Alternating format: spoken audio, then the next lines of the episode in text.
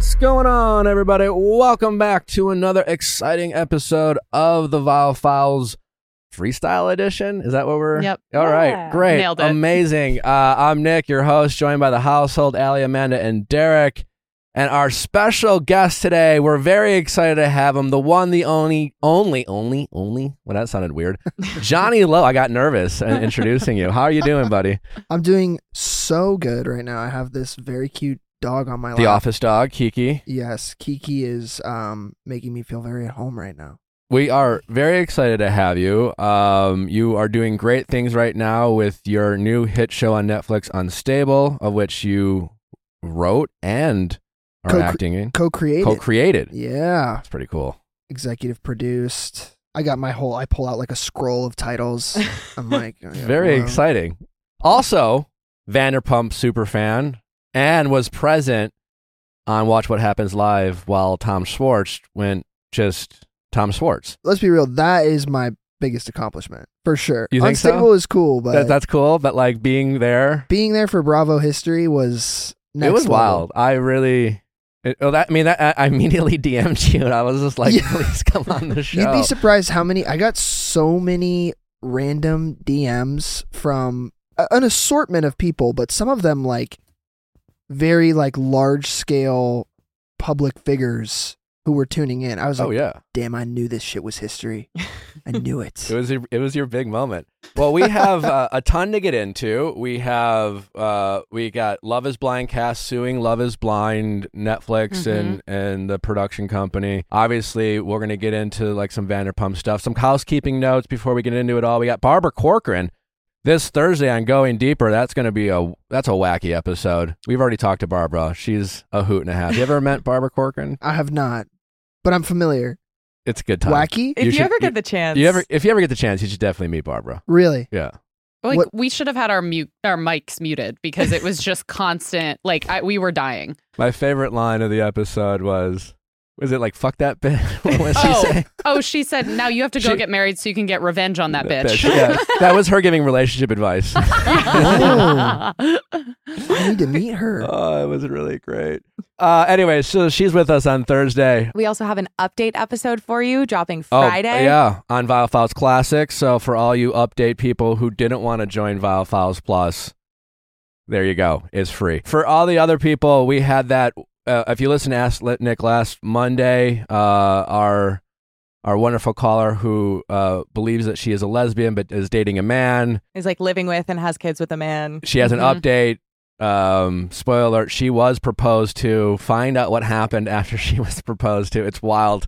So go check it out. It's on Viall Files Plus. Go to viallfiles.com to sign up. It's it's free to sign up. So if, if you Yeah. don't want to pay to listen to the episode, you don't have to. You just just you get seven that days. trial. You get seven days to try it out. My So- favorite thing about that update was that she said once she realized she was getting proposed to, the first thing she thought about was how Nick would respond. Yeah, that's the and power. I was like, Nick, I you were part of her Yeah. proposal and you Yeah. weren't even there. Well, Wait. she didn't propose. And these people, they don't use their real names, no, do they? no, they use aliases. Okay. Yeah. But So it's but it wouldn't be that hard to piece it together if you knew them and listened to your show. there are some people who who who write in you know they they'll write in and they'll want to like vent and and they maybe hope that I might like read it and just like email them um but uh, yeah a lot of their friends also listen to the show so they're like ah, I'd, lo- I'd love to come on but my friends are, are familiar with the story or they know my voice but Got it. other than that yeah it's uh, it's anonymous so. Damn. That being said, if you have a story to tell, email us at asknick at theviallfiles.com. It is anonymous. If your friends listen to the show too, we can't, we're not going to change your voice. But other than that, you're, you're fine. Clearly her, her boyfriend doesn't listen because Yeah, she's, she's been very giving with Yeah, her story Very generous. definitely. and it's wild. So check it out. All right, let's, uh, let's, let's start to get into it. We got, we have a, a lawsuit for, Yes. for Love is Blind. So the lawsuit actually was started. A lot of these news articles came out in July of 2022, but basically, a season two contestant, Jeremy Hartwell, uh, sued the team behind the Netflix reality TV show by claiming that producers deprived the cast of food, water, and sleep and plied them with alcohol. Um, and I think it got a little bit more buzz because recently Danielle, who got Mhm. married on the show, talked about it as well. Um, and she said, this says Danielle, who got married to Nick Thompson during season two of the show, said that she underwent a psychological screening before filming. However, she confessed that she felt like she shouldn't have passed the screening. So she felt like they were just doing it to kind of check a box Interesting. and that she apparently really was not doing well during filming. She tried to express that to production uh, by saying, you know, I, I can't be isolated right now. I, I'm really not doing well mental health wise. She went into her previous experiences and things she had struggled with in the past, but it didn't feel like necessarily she was given the resources uh, to deal with those adequately during filming. So, yeah, some interesting allegations being thrown Netflix's way. Yeah. Interesting. Uh, as someone who's been involved in these uh, worlds, I, I have strong opinions, but I'm curious, Johnny, as a fan of reality TV, Yeah. when you see something like this, do you do you love seeing the behind the scenes of it all and kind of getting the nitty gritty of what the environments are like? And when you see this type of stuff, do you get into that, or are you just kind of like it's more? I just want to watch the show. I want to see what happens, and I don't really care about that behind the scenes type of stuff. I think it's impossible not to get invested in to, you know, the deeper elements like you're talking about, like I guess in layman's terms, like the tea, Yeah. right? Like you always get sucked into that. But for me specifically, and I find this to be true for quite a few of my other friends who work in entertainment, especially like if you're creative, if you're acting or writing, there is something, some weird sort of like button that reality TV pushes for for people and for us specifically because I watch a lot of scripted stuff, but once you've been inside of the factory that makes the product for so long, it does kind of take away from the magic a little bit. Yeah, Not yeah. entirely. But reality is, you know, for the most part, what is promised, right? It's like these crazy people are going to do crazy things on your TV and just sit back and like enjoy. It's that perfect sweet spot, that nexus of like entertaining and a little bit like you can like phone zone while you watch it. Sure. And so for me, it's just like I come home from a day of like work where I've been creatively activated for X amount of hours, and I turn on reality TV and I'm like, the best writers in show business couldn't write this shit. This is crazy. Do you ever, as a writer, feel inspired by some of the stuff you see on reality TV? yes, although there is there's this interesting phenomenon, and I can't I don't remember the name for it, but it describes this like human psychological concept that um if you represent history to uh, this is kind of boring, but it's a little interesting. If you represent It's not boring. Johnny. okay, We're going to cut that part out. yeah, you're like this is all getting cut. Don't worry. Um, If This you is the most in- interesting thing anyone's ever said on our show. Go. thank you. Yeah. If you represent history too accurately, sometimes like in a historical movie, the audience won't believe you that you're being accurate. So you actually have to basically make things occasionally in real life less realistic in order for it to play, Hmm. which is contrary to like what you would What you would assume. normally think. Yeah. Like I think the example that's used often is that wh- wh- whatever sort of like cultural time period like Gladiator was, they had billboards back then. They had like their like Roman version of billboards, really? and like Ridley Scott was like, we can't put that in. People will think we don't know what It'll we're look too doing cheesy. with history. Yeah. Holy shit. So this is a long way of saying that when I watch reality TV, sometimes I want to pick and pull, but then you go, man, no one's gonna believe this shit happens. No one's gonna believe that. You would, I would, if someone told me, and this was me attempting to explain Vanderpump and Scandoval to my dad.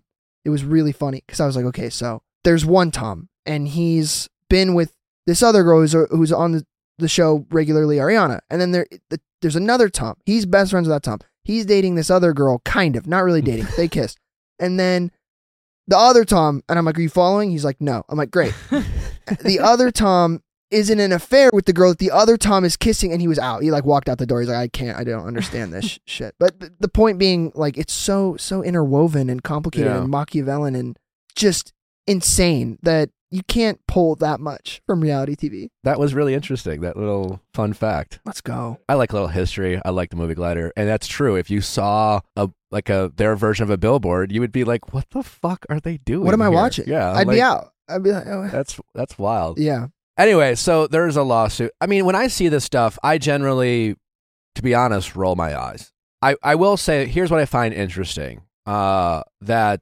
there are claims that they their contracts say that if they quit the show early, they're liable to be sued for up to fifty thousand dollars. I thought that was hmm wild. Because they're only paid a thousand dollars a week for well, what filming. they're paid What? is er, yeah. so, So, they're, they shouldn't be. pa- They're not paid at all. That's the thing. When you go, you go on The Bachelor, you go on Love Is Blind. It's you're you're not an employee. You're not paid. They're pretty upfront about that. At times, you can receive this stipend. I don't know- even know what a fucking stipend is. I, I just know no, they it's not they a salary. They get a thousand dollars a week, but it's filming. not. It's not. it's a, not like an hourly wage. It's not an hourly yeah, wage. but I'm It's saying they a- do receive monetary, which is different than bachelor. Sure, They I do guess, but receive it's some not- payment. But it's not there. I know part of that lawsuit is saying they made less than like minimum wage because they took the amount of hours that they were filming Totally. divided by like what they received, and it's just like that's not how that that'll get thrown out immediately. because it does break down to 714 per hour uh, with the 20 Like, hour yeah. days. so their point is that like if minimum wage is $15 per hour, we're making less than half of that, nowhere near close, and we're being subjected to these crazy conditions. but here's the thing. I just I here's where I roll my eyes in general is they they all the the contracts that these people sign lay it out pretty Yeah. well. The the contracts they're these long ass contracts, and I don't know what the Love Is Blind contract says, but the Bachelor contract says we can fuck up your life, and this is going to be hell on earth, essentially, right? Yeah, And- I, I would be surprised if if these, you know, uh, speaking as an employee of Netflix, I would be surprised if they didn't cover their bases pretty well. Yeah. And it's just the problem I have is the average shelf life of a reality TV star that kind of pops and has some attention. You know, it's like 12 to 18 months. Mhm. And it can be a very crazy experience. You go from an insane amount of attention and exposure and access, and you get invited to do talk shows and podcasts. And with, you know, these shows like Love is Blind and The Bachelor, they have, you know, they're just pumping out these seasons. And so once the next season comes out, the light just kind of drastically goes away. Hmm. And it's it's just because that's when people from previous seasons start, you know, coming out of the woodwork and start complaining and making TikToks about like how terrible it was and and say things how like they were denied access to food and water and then they were like force fed alcohol. And in reality, it's just like these days take long to film and it's it's not a vacation. It is not an all inclusive, all you can eat vacation, which I think a lot of people who sign up for these shows kind of think. And there are times where they might be like, yeah, we need to get this done, like food's served later on. Yeah. Just the timing of it all, it's just it's just like once the light starts dimming down, that's when they start complaining about the environment that they were in. And yet you never hear about it when they're getting all the attention, when they're getting the adoration and the exposure. Granted, the there's a, there's definitely a lot of manipulation going on in these in in in these worlds, but it's it's not that hard to manipulate because they all want the attention, you know. And it's just like that's why I know last week a lot of people were mad because like I was critical of Zach on the Love Is Blind reunion because and I didn't like look at his Instagram and apparently he posted something about his mom. I don't really care because like listen i just think if anyone who goes on this show and accuses someone else of being there to get famous i just roll my eyes they're all there for attention you didn't show up for a show and not want attention it, it they literally call it an experiment and i just think it's just a little bit i don't know eye rolly to I- like I love that take. yeah I love that take.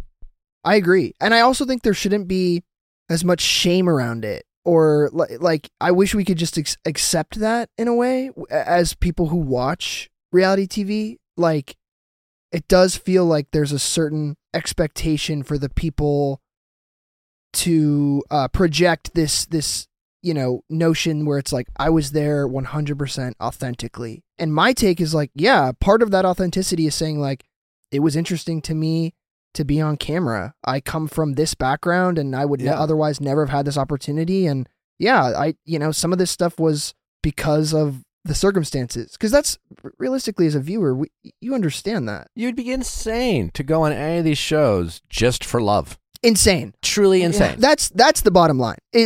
Insane. if you're not doing it open to love, fine. But like, who would do any of this if like you didn't think there was a chance you could get followers and attention and maybe Yes. make a career off of social media? And that's why when Zach is out there like he did the same thing to Irina that he criticized Micah of doing to Paul. And it's just like I love Zach, but he still, you know, plugged his Instagram, regardless of if it was to do something sweet. Again, like it's you you don't get to accuse someone else of being there for fame when you're all there and turn off your Instagram. If you you don't get to accuse someone of being there for fame if you have social media active and you're posting. That's it. I love that. If you're off the grid social media, if you have no social media follower, accuse away. But if you are out there making TikToks and plugging your Instagram, and I don't care if it's for good, I don't care if it's you have all these foundations and you're giving all the money away, you still like the attention because a lot of people do fundraisers because it makes them feel good about themselves. Like, and I'm not here to judge, pop off and get your bag, but like, stop being so fucking self righteous when it serves you the best. And it's just like, listen, the uh, the, the the lawsuit. I will like the fifty thousand dollar to quit. I think is weird and interesting. I do think I'll just blanket statement if you know because when you when you go on the bachelor the psych test they take. I mean, I swear it's like this.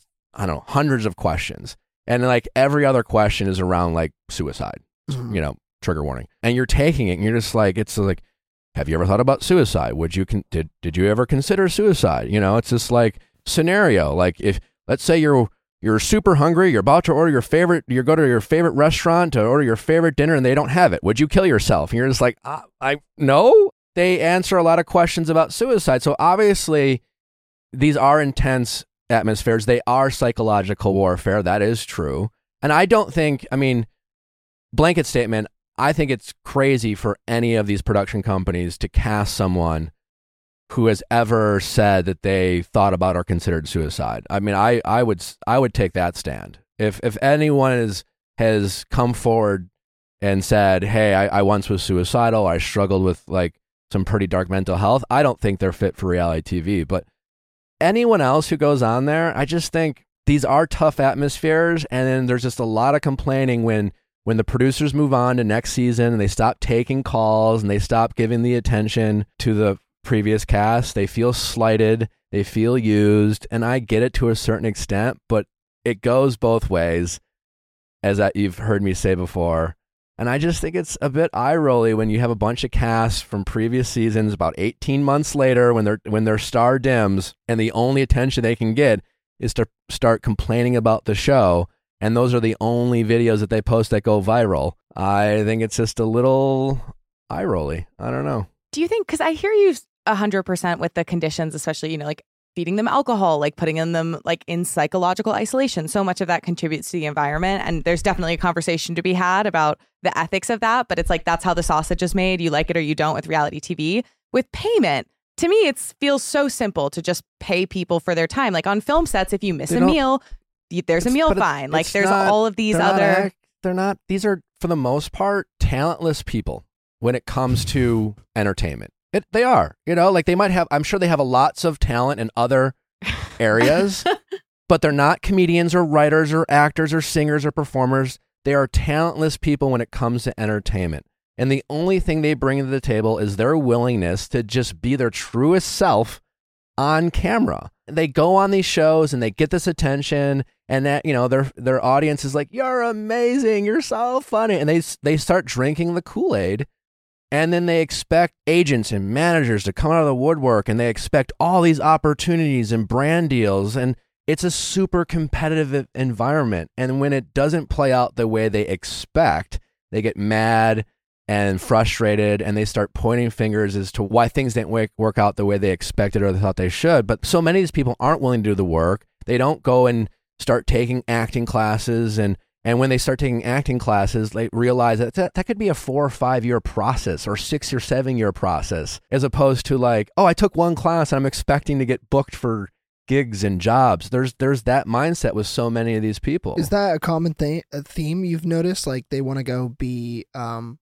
like, I guess on camera more. Sure. I mean, like when you go on these shows, right? You get this this immediate notoriety. You Yeah. get this following, and and I've felt that too. It's just like you're like you want to do something with it. You're like, well, what should I do? You have every one of your f- siblings and friends from back home are all like throwing you all these ideas of what you should be able to do now, right? And then you can kind of drink their Kool Aid, and then you know, but are they willing to do the work? Many of them are not willing to do the work, and when the again when the tension starts going away, they get super frustrated. And then like manipulation on the show, yes, that happens, but it's not that hard to manipulate these people because the producers know they all want to be famous you know they all want the attention so all the producers usually have to say it's just like they're kind of they're literally leading the horse to water Yeah. who's already starving for to just want to continue on to want to be on the show so yeah is there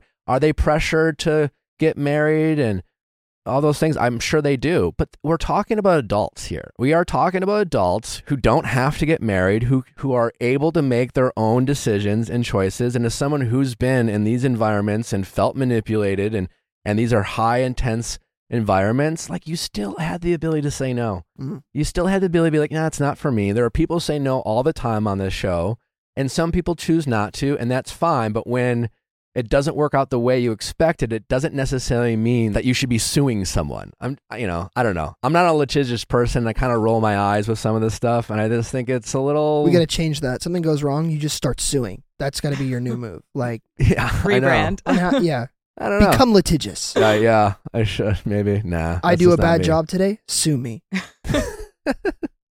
Waiter messes your That- order that's up. That's how people are some of these nowadays Yeah. it's just kind of. I know. I'm not actually encouraging that. Don't listen to me. I do think you could say though, with reality TV having like grown the way it has and just like blossomed, it does feel like we are still in like the early wave of this industry. And I know like the power dynamic is very intentional so that way they can create a show because if everybody gets their two cents about how the edit should be you don't get reality tv shows so i totally understand that part of it you need to have one kind of like puppet master controlling narratives but do you not think that as this industry emerges there might be some space for correction of being like oh wow these powers that be have way too much control over people and there's like small quality of life things we could do to make this a more like dignifying I don't need industry. why why does it need to be dignifying? It's you know, they can always find someone else willing to come on. And I just think that, you know, until until they are unable to say, "Do you want to come on for free?" Mm. In the hopes that maybe you could become famous for no reason other than your own vulnerability, then until they have to do that, I don't think they should. I, I believe in competition, I suppose, but yeah, I, I don't think they should be pumping out these salaries to people for their willingness and wanting to go on TV. Plus, when it comes to a reality TV competition show about love and the just want to be famous kind of mantra, when you find out, well, all these people are, let's say, are making X number of dollars, it takes away the sincerity right off the bat, right there. That's valid. Hey, I'm doing it for love, but I'm also making 50 grand to go on TV. Is there not a middle ground though, where it's like just get paid per hour, and then the same as a, as applies to like the crew of these shows? Like not the crew of The these crew- shows the are getting sal- sure, but the crew are they're union people who are working in SAG and they're contract like whether it's cameramen or, or audio people or directors. It's their job. These people, it's not their job. They got bored with their job, whatever their job is, and decided they wanted to like do something crazy and fun and maybe travel or get out of their comfort zone or mix it up. And that's great and that's exciting. And if they don't want to do it, someone else and 30,000 other people are in line willing to take that spot. Hearing you say union, it makes me laugh to think about if reality TV stars tried to form a union. Like, can you imagine a more eclectic and the kind of unhinged group of people Yeah. to organize than like every person who's been on a reality TV show? Like, it would be crazy. I'm sure someone's tried. It's like I'm envisioning you guys as your own like student council, and then it's like Francesca as treasurer and like Nick as president, and I think it'd be poorly managed. When it comes to saving money as a small business owner, every little bit helps, don't I know it? Especially if you are running your business via your home or you're shipping products or a lot of your uh, sales happen online. Well, if that's the case, a big part of your cost are shipping costs. And look to ShipStation to help you and your business. ShipStation has been helping business ship products and give excellent customer service for such a long time. I've been using ShipStation for for four or five years now. ShipStation gives you access to discounts up to 84% off of USPS and UPS rates, and you can manage every order from one simple, easy to use dashboard. When you lower your shipping costs, it makes returns easy. Your customers stay happy while you save money. It is such a wonderful application, whether you're shipping UPS, USPS, FedEx. Well, it doesn't matter if you're selling on Etsy, eBay, Shopify. It easily integrates with so many of those platforms that you're using to operate and run your business. Manage every order from one simple dashboard, automate routine shipping tasks, print shipping labels, easily compare rates and delivery times to optimize uh, every shipment, and automate delivery notifications. It is so easy to use and helps you give such excellent customer service to your customers. Over 130,000 companies have grown their e commerce business with ShipStation, and 98% of those companies that stick with ShipStation for a year become customers for life. Get a 60-day free trial at shipstation.com slash V-I-A-L-L. That's right, a free 60-day trial. Worry less about the bottom line when you save money with ShipStation. Go to shipstation.com and use code V-I-A-L-L today and sign up for a free 60-day trial. That's shipstation.com, code V-I-A-L-L. Your body is your home for your whole life. And my philosophy with it is that I want to take as good care of it as I possibly can. And so for me, I've always wanted to stretch more. I'm very tight. I have very tight hip flexors. I have like a bad lower back. And so stretching is something that is constantly on my to do list of like, oh, I should do this, make it a part of a routine, but very hard to actually like integrate it into life. I love CastleFlexx because it levels up my stretching. Like I am able to stretch specific parts of my body in ways that I couldn't with like just my own self alone. So CastleFlexx is like it's sort of like a wooden bar with a like pocket almost attached to it that is perfect for your heel, for your elbow. Um, and so you can use one hand typically, or sometimes both are freed up to pull while whatever part of your body that you're trying to uh, stretch is carefully secured within this device. Um, it's really mindfully made and the quality, the material is so high quality. Also, what I thought was interesting is that the average return rate for most brands in the health space is 28%, and this device has a less than 1% return rate. Stretching has become a bigger part of my life as I get older, and CastleFlexx has been really easy for me for all the things that uh, Amanda suggested. It's, it makes it so much easier to like pinpoint those like muscle groups that you're not haven't been stretching, and if you know, if chances are, if you have like a kink in your neck or a sore back or a joint pain, that there's probably a muscle that ha- needs to be stretched and worked out. So to get your CastleFlexx and get your stretch on, go to castleflexx.com, code VIALL10. That's Castle, C A S T L E F L E X X dot com, code VIALL10. Castleflexx.com, code VIALL10 how I, am fascinated by this the, this whole conversation at large but like your angle because you're vocalizing a lot of things that as a viewer I've thought about. Is there a way in your eyes as someone who's done it very well like to stay like you said you know the machine churns people and content out. Yeah. that is kind of like the name of the game.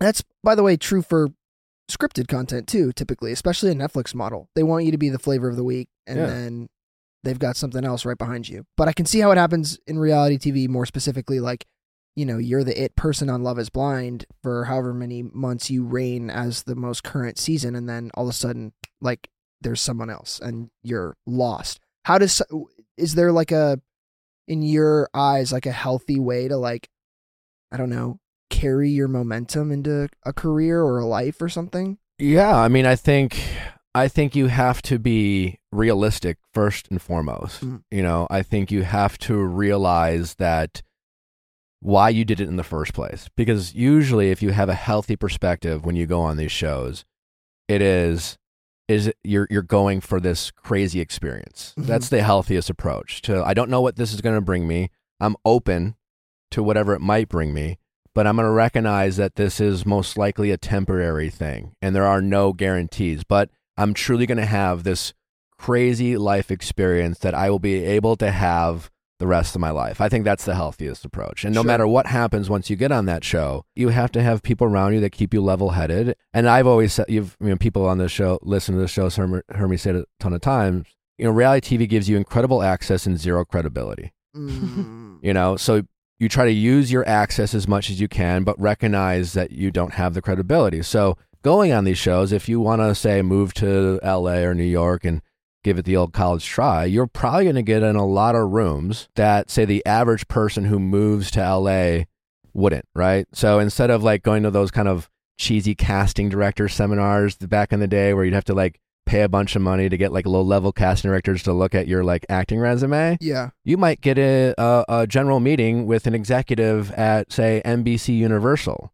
But Sure. they want to talk to you about the show Right. you know and so it's just recognizing that while hoping that you might get a few minutes in that general meeting to say do you have any advice for me like I these are my saying. goals this is what i'm working on this is Yeah. the work i am doing and you just try to make connections that way and then show that you're willing to do the work rather than being like yeah so i want to act do you have any gigs for me Sure. you know shit Yeah. like that that type of energy there's a lot of luck there's timing and it's there's a lot of hard work and I, I I struggled for a while. It's like every day you wake up, you're just like, well, what the fuck do I do now? And I've and if you follow me on social media, I've done Bob Ross painting videos. I've done roller skating. I've done I've tried a bunch of fucking shit that Yeah. like some people thought was funny. It landed or it didn't land, but it didn't really go anywhere. And I always knew for me, if I wanted to stay in this space, I had to create something that was my own. You know, I had to do something that I could be sustainable without waiting for someone to call me up and be like, "Hey,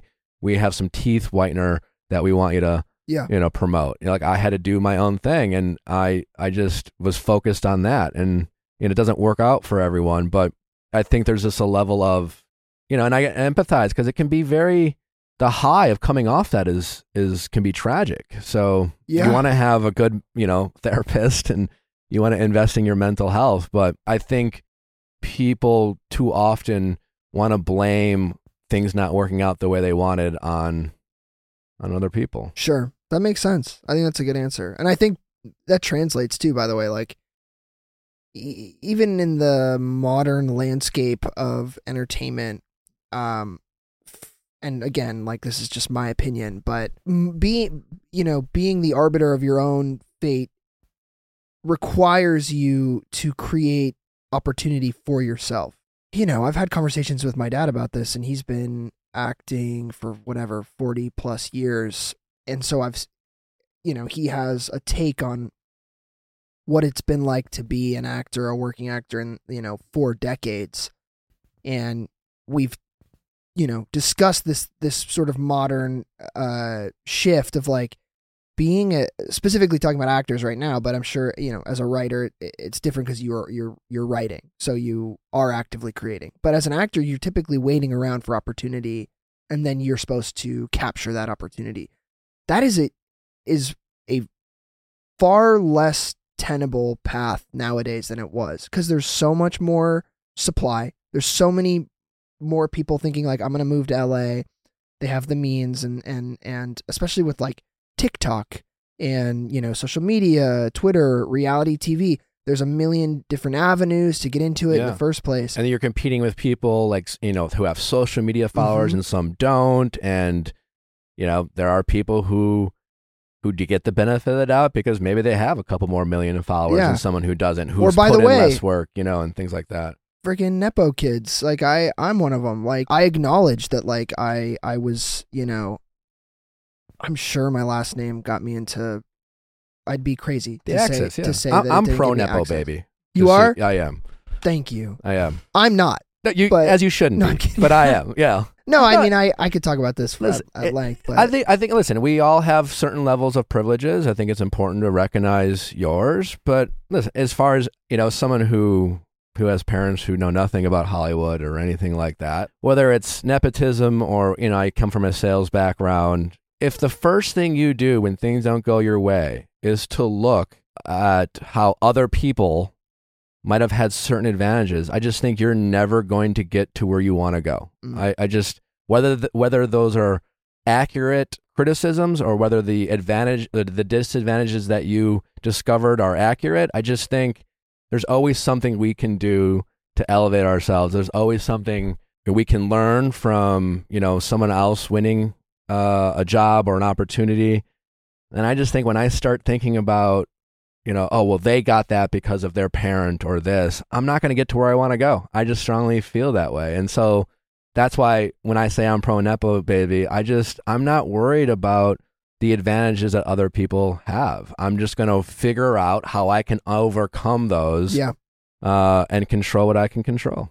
I think know? that I like that take. I, I do think that both takes can exist simultaneously because I, I you know I think that is the a very very like m- mentally healthy um way to approach all things is like if I worry about other people's business rather than my own it's detracting from like my progress Yeah. that being said, I think it's still important for the frustrating part about I think nepotism, um, you know, kids of any industry. It's interesting that entertainment gets this, you know, magnifying glass on it when it's in every Everywhere. yeah. prevalent in every single industry across the, you know, world. But I do think that it's as simple as these people, kids or adults, whatever they are, acknowledging it. Because it is frustrating Sure. to me when I do meet people in similar circumstances or see other people or read about them and all they have is a staunch defense as to like how they got to where they got to. I'm like, that's great. I want to hear your defense because it is important. Like I I do this. I, I talk about how hard I worked in the rooms I was a PA in for three years and I got lunches and coffees and like I did that stuff.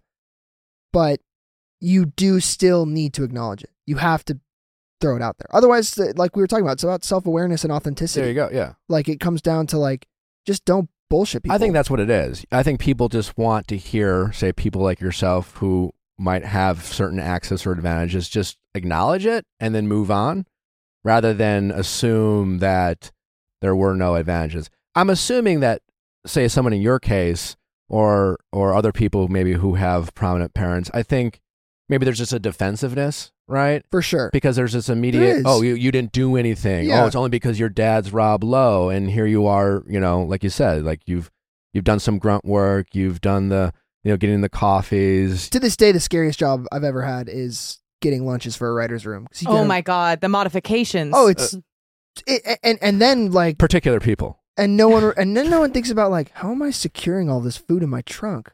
And because I, got to get back in like ten minutes, I'm taking turns, taking sharp turns. yeah.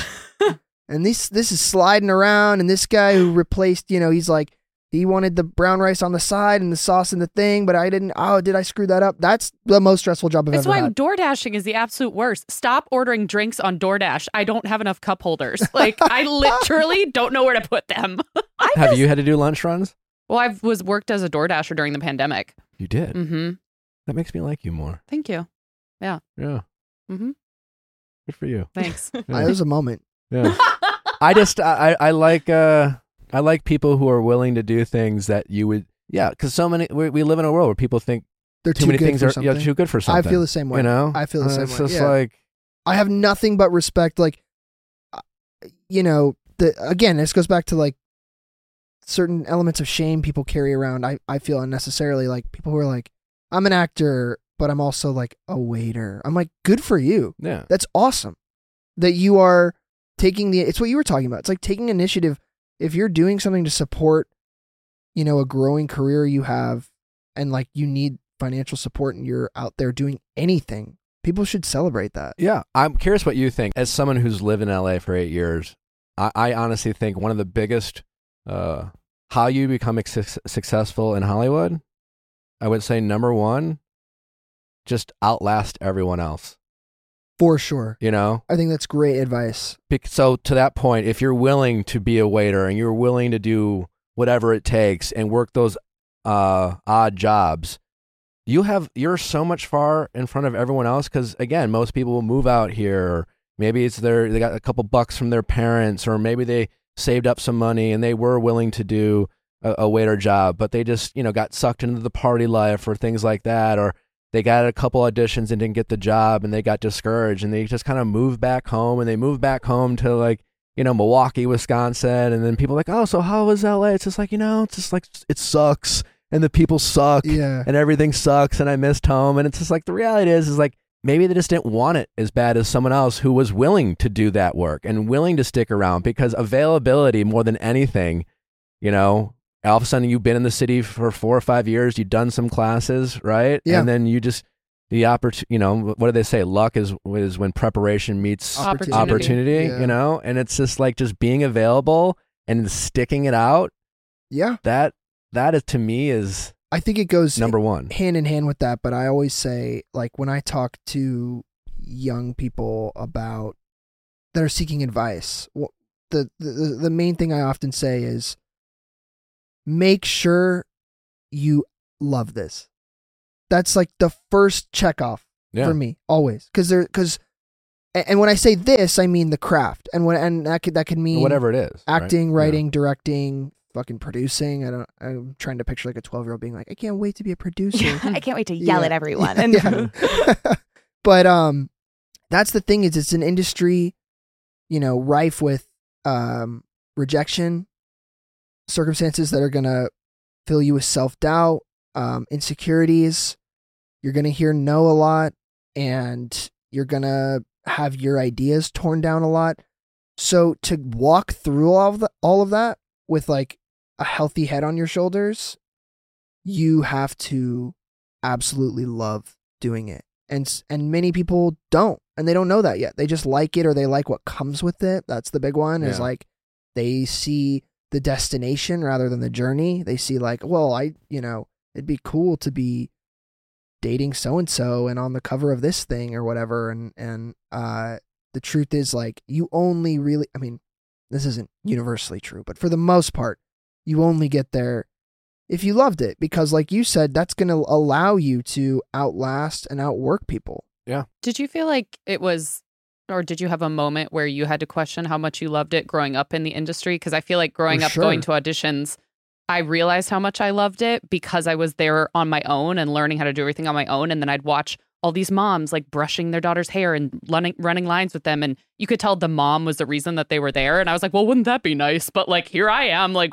up by my bootstraps. Like, yeah no i lo- that's yes i have felt that i mean i i grew up i did not grow up wanting to be um to work in entertainment because my my parents did a were, were very actively um pushing my brother and i it's just us two away from that They- they were very very uh anti us following in his my dad's footsteps Were they anti because they truly just wanted the kids or you and your brother to have nothing to do with it, or was it more if they want to do it, we want them to want to do it so much that they are almost like kind of go against the grain, you know, like that's you know what I'm yes, saying? That's like a better way to articulate it. It was it was not that they were like you cannot be. It was like if that is what you want to do, you will have exhausted every other resource. That's what I want to make sure of. And I and I genuinely like I'm so uh sensitive to coming off like and here are all my accolades. But um like I worked really hard in school. I was like a huge nerd and uh I went to a college prep boarding school outside of Santa Barbara where I was raised and then I went to Stanford and I graduated in 4 years with, you know, that's pretty incredible. honors in my major yeah, class. Thank, yeah, thank you. And That's very uh, cool.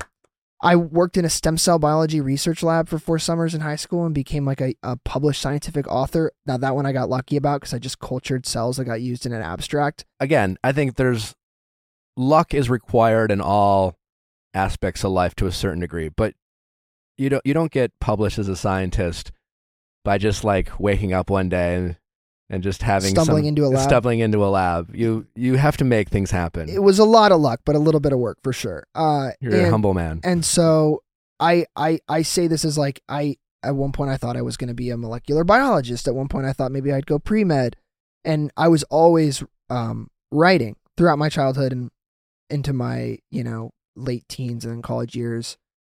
And I had done a little acting, but acting had always spooked me. Specifically, the culture around it. I just had seen you know the effects of it, and it, I, I I'm kind of a secret introvert, so it had just startled me we somewhat. love we love a good introvert. okay, Yeah, good. Yeah. Uh, Samesies. and yeah. same Z's. Yeah. But so when it came to the moment in time where I was like, you know what? I really like writing. I really like it. I gotta actually humor this. Then I did. I feel like what the healthy, you know, thing is, and, and again, I recognize opportunity. Like I had the opportunity to go do this, but I was, uh, you know, I took the PA jobs in the writers' rooms, and I just my goal was to go there and absorb it and see like, is this a career path, a viable career path for me? Could I do this? Was this after Stanford? This was while I was at Stanford during the summers. Damn. You know, I worked on uh, uh like some of. trying to think of like my fa- like the Mick. I don't know if you remember that show on Yeah. Fox. Like yeah. the Chernins, Yeah. the guys who created that were like mentors to me afterwards. That and that was an incredible experience. I was an assistant to a director, executive producer on um, American Horror Story for a season, and I would just like, and I mean it, like an assistant. Like I would like go and like, I did fun creative stuff. Like he would be like, "Can you storyboard this scene for me, or can you outline, you know, the the beats of of the next draft?" But then it was also like, "Hey, like, can you go get my smoothie from the Sure. um, truck?" And I, I was like, "Great, yeah, hell yeah!" I was like, "Sure, what do you? Let me make it the best smoothie you've ever had, Yeah. man." I love that, man. And I think that's that speaks to why, you know, you had the level of success that you've had. And I think that's where a lot of people people miss that, right? Because Yeah. you know, sure you've you've had the access. That's there's no question. But took a lot of work to get into Stanford. And then even after that, your summers you could have easily wanted to like just chill, relax, but like to do that type of grunt work and and and that's where like when you surprise people with your work ethic, especially when Mhm. people assume, I think anyone who goes on reality TV, it's uh, like similar, I suppose, to like a nepotism kid to- too, yeah, where if you just, if there's a lot of people are going to have assumptions about you just by Mhm. where you come from. Oh, you're on reality TV. Oh, you you have a sense of entitlement. You're you're this, you're that. Oh, Yeah. you're a nepo kid. Same thing. Sense of entitlement, lazy, whatever. But you show up and you're willing to do the work and you're willing to like do to grind it out and and learn and humble yourself. That that's just like that separates you from so many people so quickly. Yes, I completely agree, and I think that that comparison is valid, and and and my my remedy for that, and my advice I've given to people is like, you have to be okay with outworking the people around you, at least for a certain amount of time, Uh, ideally for the rest of your life, but at some point you have to commit to outworking the person to your right and left as a as someone where there are preconceived notions to you because you're swimming against current. Like they want you to fail. Uh, maybe that's too broad, but like they've created an expectation of you. You are entitled. You are privileged. You are have a chip on your shoulder. You might be lazy. It's like, okay, great. I will just outwork these people until they can no longer acknowledge until they can no longer ignore The, the done, reality yeah. of this of this situation. Yeah. I'm assuming then hearing about your background in molecular biology and then obviously your relationship with your dad, that a lot of inspiration came from For Unstable. Yeah. I- I think, you know, it's funny. I, I had thought that people would uh, realize, and, and during the press, this was part of the press push too, is like how similar it is to our lives. But I think people are very surprised when I tell them, like, first of all, that dynamic on screen is is really close. That- that's what I was wondering. His and like- I's dynamic. Oh, razor thin. okay. Truly. When I first turned on the show and like the opening scene with with your dad, because I didn't really know what it was. Yeah. I was just like, oh, I'm gonna turn it on and watch it. I honestly thought it was like an opening to like a scripted reality TV show of your life, because your dad s- seems to play like a caricature of himself so well. Yes. You know, where he like leans into what he might think a lot of people might think he acts, For sure. right? And he does that so brilliantly. he i'll tell you this much that i have no I, that's a, a a good take like an astute observation and the truth is that's kind of just what he's like too in reality like that character ellis dragon his character on unstable chris traeger his character on parks and rec and a little bit even like eddie nero his character on californication if you ever saw that show those are him like Yeah. especially like Chris Traeger, who people are always like, he's so. I'm like he, he's like a child on that show. I'm like, yeah, he's like a child in real life. I, my dad is lovely. One of one of my best friends. You know, we have super healthy working relationship, but he is, and I tell him this. This is he's more of like a best friend than a dad. He's uh like a kid at heart. Like we'll go. You know, it's like you want to go surfing today? Yeah, let's get out there. I got there. I catch like a a great wave, and he's not like, yeah, I'm so proud of you. I go back and he's like, I just got one that was like a foot bigger. It's no big deal. you know, it's like that kind of you know Sure. youthful, competitive, and I love it. It's so fun. But he's he's such a little baby boy, and so that's why the sh- and the So show. as as did your relationship with your dad evolve? Did you? I I, I would imagine you got closer as you became more of an adult. Yes, I would say we got we, we, we were always, you know, growing up was tricky. Um and he was he's always been a good dad. That is the truth. That's, I say that begrudgingly. But um Like fine. whatever. You're welcome, dad. It was tricky growing up. Like I remember when he was doing The West Wing, I didn't see him that much. Like those hours were really intense and um like you know, I've unpacked it in therapy. I like that you gave therapy a shout out Oh, yeah. earlier. Super pro therapy. therapy after this. Yeah. Yeah. Um I go twice a week, bro. Same. Nice. Hell yeah. Want to compete on Yeah. our mental Well, health? I go for Mm. and, and I am so pro therapy. Um My But yeah, no- sessions. yeah. yeah, what Mine do I- are 90 minutes. get in there. I do EMDR, so I love EMDR. I don't actually right now. But It's I wish I okay. did. We were about to be friends, and then we were this close. and then I was honest. My we were this fiance is close. in EMDR. Really? Yeah. It's great. It's really great. Um, but uh, I to not drag it out. It, it was trickier when I was young because he was gone a lot for shows, and then he started to adjust, and he was like, "I'll do shows on schedules that I can be around you guys more often."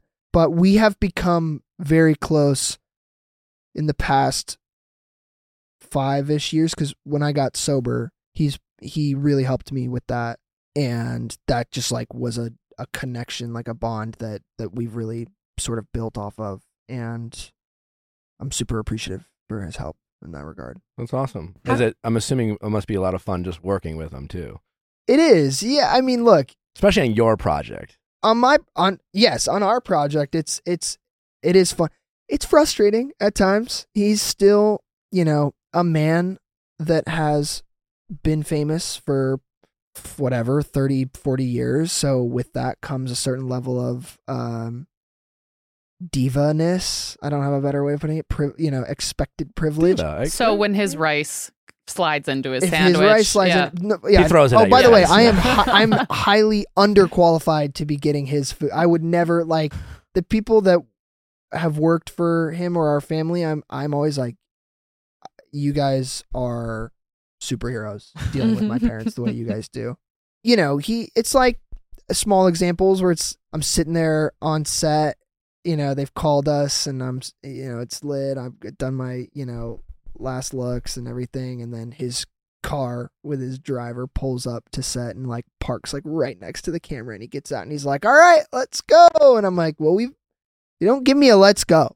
We've been let's going for five minutes now waiting around here. Don't let's go right now. Uh, so it's fun but he's you know he's not he's not a crazy person but he has you know been a he was famous got famous when he was 18 years old you can only be so grounded it, it seems like I, I feel like as I got older, you know, as someone who is pro mental health and I, I, I work really hard on on myself. Like I really Mhm. want to continue to challenge myself to just be a better person, not to sound cliche. yeah But as I've gotten older, I've also learned to accept who I am. mm-hmm. It's just like these are certain this is how my brain works, this is who I am, and I don't want to necessarily convenience anyone, but I also like, hey, if you want to be around me, I just need to be upfront that this is me. And it seems like to a certain extent, like you said, like you're you've learned to accept who your dad is yeah and and love him for that and then kind of, you know, let him work on some of the other stuff. But a big part I think of all relationships is a balance between challenging the people in your life to be a better version of themselves all while just accepting who they are and loving them for their strengths and their faults. yes in recovery there's there's this notion of acceptance around being perfectly imperfect and it sounds very cheesy but i i firmly you know stick to that thought multiple times a day Yeah. and it applies to both people and life and the universe and whatever you want to apply it to where it's like this person or this thing is the way they are perfectly like i don't get to control that because it goes back way back to what you were saying which i really liked where you were like when i start to worry about why somebody else got something that I didn't get that messes with your process. It's the same on a more broad scale with like if I start to accept that things are the way they are for a reason, then that gives me more peace in life. That doesn't mean you just get completely complacent. Cuz like a, you know, there's a really pretty prayer called the serenity prayer that's, you know, God grant me the serenity Mhm. to accept the things I cannot change, the courage to change the things I can and the wisdom to know the difference. So it's like you you got to know the things you Yeah. can change. Work to change them. But there are many, many, many things you cannot change, and that's the hardest part is Yeah. learning to accept that. and then work through And work the through that. reality of, of that. Yeah. Yeah. Speaking of, uh, I don't know, maybe they're Nepo kids or maybe they have a hard time knowing the reality, but let's talk Vanderpump for a moment. Let's fucking do it. Wondery, even the rich, the podcast that tells these crazy stories about some of the world's elite and their wild and wacky lives from, you know, the family destinies like the Murdochs. You have Dolly Parton's legendary story. They got Mariah Carey, Whitney Houston, Janet Jackson, Lucille Ball. So many of these kind of these fascinating people with fascinating lives. We we often hear about the glamour and the the fame and the attention, but there's so much more that you know the, you know that all can come with a price. And so many of these people's stories are are really just wild and and fascinating. The Janet Jackson one with the whole. Uh, Wardrobe malfunction. wardrobe co- malfunction is a wild one. The Whitney Houston one is one of my favorites. If you love stories about some of your favorite celebrities and the behind the scenes, like for example, if you like Succession, the Murdoch uh, podcast, it's very Succession esque. You know those those wild stories. So to check out even the rich, even the rich is a podcast from Wondery that tells the jaw dropping stories about the tumultuous lives of the world's elite, from the greatest family dynasties to pop culture superstars. Listen to Even the Rich on Amazon Music or wherever you get your podcasts. Follow Even the Rich wherever you get your podcasts. You can even listen ad free on the Amazon Music or Wondery app. This show is sponsored by BetterHelp. This episode is brought to you by BetterHelp. Hey, people, it's uh, it's a tough world out there. We need to talk to people. We need to let things off our chest. Whether you're dealing with anxiety, money problems, relationship problems, maybe you just need to talk to someone. Maybe you're not sure if you should move in or move out with your boyfriend or girlfriend. Therapy has changed my life for the better. It can change yours as well. If you've ever thought about therapy, but maybe you were just kind of nervous about how do I find a therapist? Maybe it's too expensive. BetterHelp offers you uh, therapy without having to go in person. It's more affordable than in person therapy. And the best part about BetterHelp is they're working with so many different types of therapists. So the ability to find a therapist that connects with you and your needs that you just relate to is is is so much greater. It's really easy. You could be talking to a mental health prof- professional in the next 48 hours. Just go to betterhelp.com, you take a quick assessment about what you're looking for, what do you want to talk about, and they will pair you with a mental health professional ASAP. And the best part is, if you don't click with that person, that's no problem. They will pair you up with someone new and you can literally just keep swapping out therapists until you find a match. But I highly recommend it. It allows you again, you can do it from your home, you can do it your your car, you can do it in between lunch breaks, on a tablet, computer, your phone. I think I said phone already. Uh, if you don't even feel comfortable with doing it on a video chat, you can just do voice to voice. You don't even have to worry about that. So, so many options to make sure that you're comfortable. It's incredibly great. So many of our listeners have tried BetterHelp and they love it. And you could be the next one who's prioritizing their mental health as well. So, to take charge of your mental health, go to betterhelp.com slash V-I-A-L-L to get 10% off your first month. That's right. Discover your potential with BetterHelp. That's betterhelp, H-E-L-P dot com slash V-I-A-L-L. Have you always, have you been a fan for a long time? Okay, so I was a fan. I watched it. One of my my my my college ex girlfriend got me into it. That was how I got into it. I remember being like, like, what do you want me to watch right now? And within like two episodes, I was like, dude, play play uh, play the another one, play the next one, go go. go I've never know? gotten so hooked on a show. Like I've been watching reality Yeah. TV for most of my life. Never have I gotten hooked so quickly. I had never watched reality TV. I, I, you know, I'd never seen. I had like friends and stuff. I just never done it. Since then, I've cultured myself. Obviously, I'm a man of culture now. I've Yeah. seen most of them. Um, but I took a long hiatus from Vanderpump. I, I life just led me on a different path. Sure. And I came back to it. Um, As it does. You found it your way does. home. I came back home, uh, and then, you know, as as fate would have it, Scandoval landed on our lap, and I was like, I knew I was back here for a reason. So my question for you, because we we've been talking a lot about it. I've I've had some tough critiques of the Toms as a man yourself. Oh. Um, As a I- man- It's always bad. That's I, I just know, just like we can't defend our species like that, man. We're the worst. but what what But is a I'll try. what is about like and you were you were with Schwartz. I haven't met him in person. Yeah. Him and I have been messaging back and forth about coming on. Yeah. I think last week's episode was a perfect example why I think I think Schwartz has hope as a, and where I don't think Sandoval does.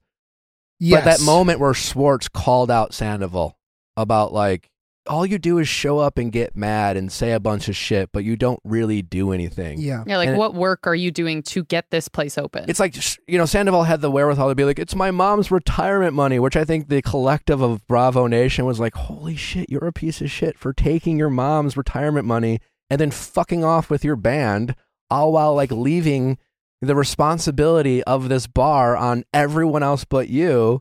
And I really believe when he was like talking about his nails or band practice, I don't think he was kidding. No, it doesn't he was seem like, like, a I bit. can't have grubby nails, but my mom can lose her home. it's just like you know and that, that he's just like oh well that was a, a scheduled practice that was in the books for weeks as if tom sandoval has never flaked you know what i'm saying but The what, dude continues to spiral on that show. It's pretty. It's pretty remarkable. yeah I- what, Yeah, I will say that uh, before we, bef- okay, because I'm gonna get into my takes, Yeah, and I'm okay. and I'm gonna get into the mud. okay I feel important to preface it and say like, there. I, I, this is so lame, but this is my disclaimer of like, and I feel like you'll respect this somewhat. Maybe you won't, but like these people are humans, so I do yes. feel like there is some sense of where I'm like everyone, like again, goes back to what I just said. Everyone's imperfect. Like people make mistakes. Some people fuck up way more consistently and way bigger than other people. Yeah. And it is totally within our reason as people as human beings to both do that and then to both go, I do not mess with you as a person and I don't want you around me or like I don't mess with your image. So that's my I, I completely agree as we, we talk a lot of reality tv we acknowledge that for the most part many of these people we have never met in person yeah. and these are all edited shows and Yeah. so we reserve the right to be completely wrong uh, when discussing these people's character okay. and who they are now that being said, that being said let's get into it. let's get into it Look, first of all, Schwartz, charming dude.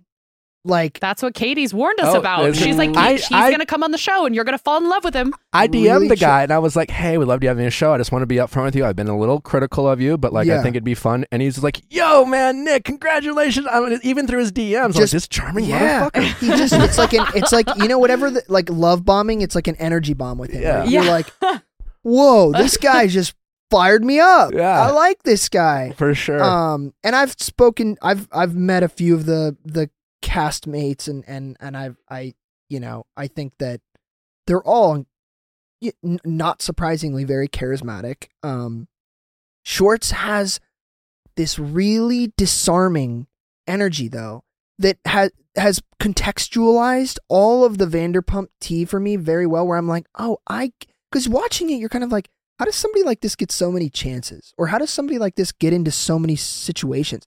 And then I was around him, and I'm like, man, I'd make some fucking mistakes with this guy. I'd do some Yeah. stupid stuff with this guy. He's fun. yeah, it's like, just I'd go like, out and, like- whatever, man. Like I'm sober, and I'm like, man, if I was drinking, I'd go out with that guy and get drunk, and we would like get into trouble together. He's like, he's got that like natural instigator energy in an in a wholesome way, which is very strange.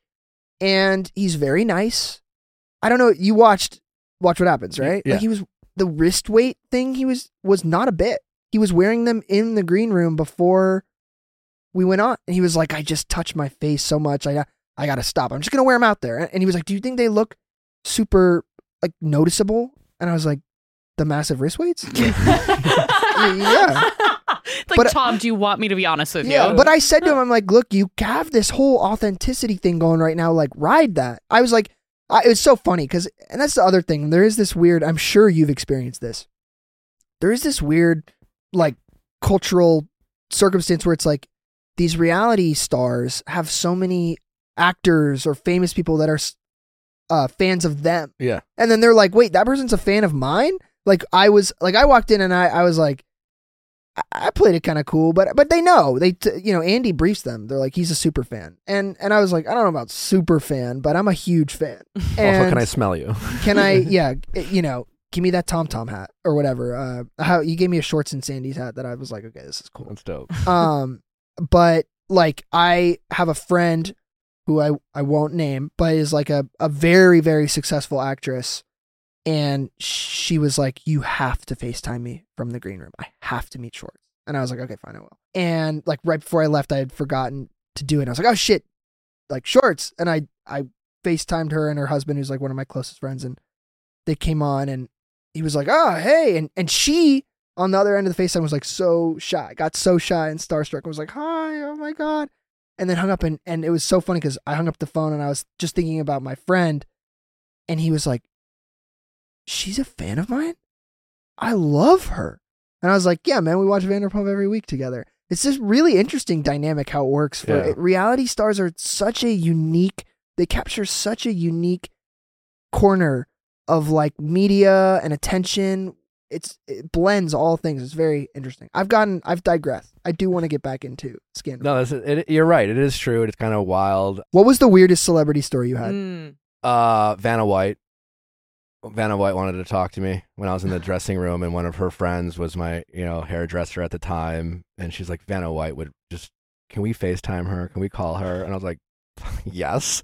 It was That's just, a good you know, one. she's a legend, and the fact that she, you know, just you're right. When you realize certain people know you exist, yeah. just exist, is a wild, is a wild uh, realization sometimes. It was Yeah. it was really it was honestly kind of wholesome to see in that Yeah. moment because I was like, oh, people just like each other, and then I'm like, oh shit, I gotta get there's mud here. I gotta Yeah. get back into it. Um, but no, that that experience with Schwartz was fascinating. Watching Andy's reactions in real time to what he was saying because he was clearly saying too much. It was it was palpable. It was it was so evident within the first three minutes we were on the air that it was gonna be like that the whole time. Because and he was kind of saying it beforehand too. He's like, I could. He he openly was talking to us about how you know he was kind of nervous, and I don't want to completely air out the things that he said you know in privacy, but hearing about the Scandoval situation it- behind closed doors, it's it's just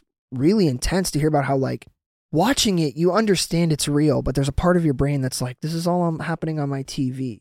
Like, Yeah. is this all a bit?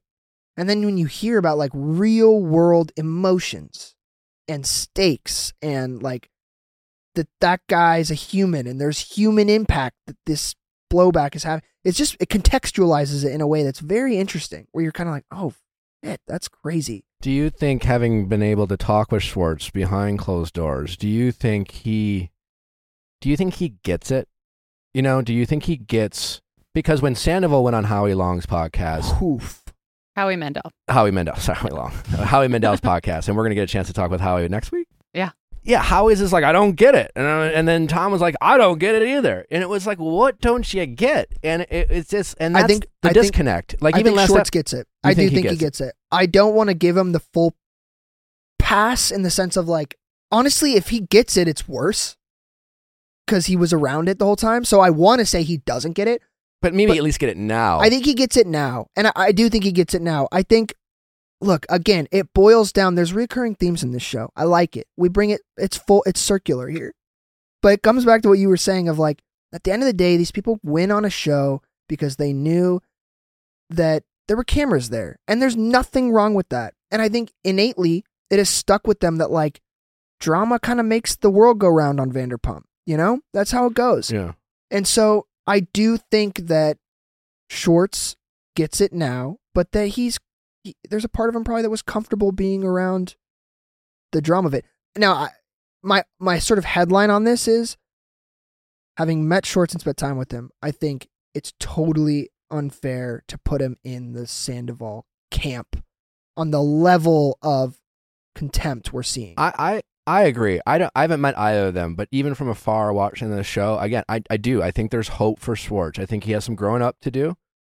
I think. uh I think he's too much of the fun guy, and and in terms of taking on responsibility, he could maybe step up a little bit. But I I really think Sandoval, he he he's shown no hope for me when it comes to him. Where I I really think even that last episode talking about his mom's retirement, his unwillingness to like step up when his general manager was like, "Well, why don't you guys come in here and do the work?" The look on Sandoval's face was like, "I don't, what the fuck, I don't." I saw that too. Right? Like Yeah. again, you're talking about doing coffee runs and doing grunt work, and you could have easily been like, "Well, I'm fucking Johnny Lowe, or whatever." And I think Tom Sandoval has that kind of a, you know, I'm fucking Tom Sandoval. You know, like I don't. yeah, I'm the name. I'm the talent. I'm the one who brings in the people. I, yeah. And it's like he's not willing to get dirty unless he's being dirty, so to speak. But like there you go. um, I just don't. Yeah, it. He just like even when he was talking to Ariana and he was like, "Oh, Ariana's, you never take my side," and it's just like, you never, be, because when it comes to Tom Sandoval, it seems like no one else matters other than himself. And t- you uh, know, and once he's dealt with his immediate needs, that's when he can consider other people's needs. And I can't imagine being in a relationship with someone who has a track record of just constantly putting themselves first and not realizing that they're doing it. Yeah, like utterly lacking self awareness. Yeah. Yeah, I'd have to ask my first ex girlfriend what that's like. I'm kidding. That was a self roast. Um, uh, no, I, uh, again, I will say, say that, and I'm sorry to be so lame and, and continuing, continually contextualizing things, but like if my life was on camera, there's a, especially before I got sober, because I was a really lost person before I got sober. Like, I get how people to the place that we see them at, where you're like, how is this person doing that?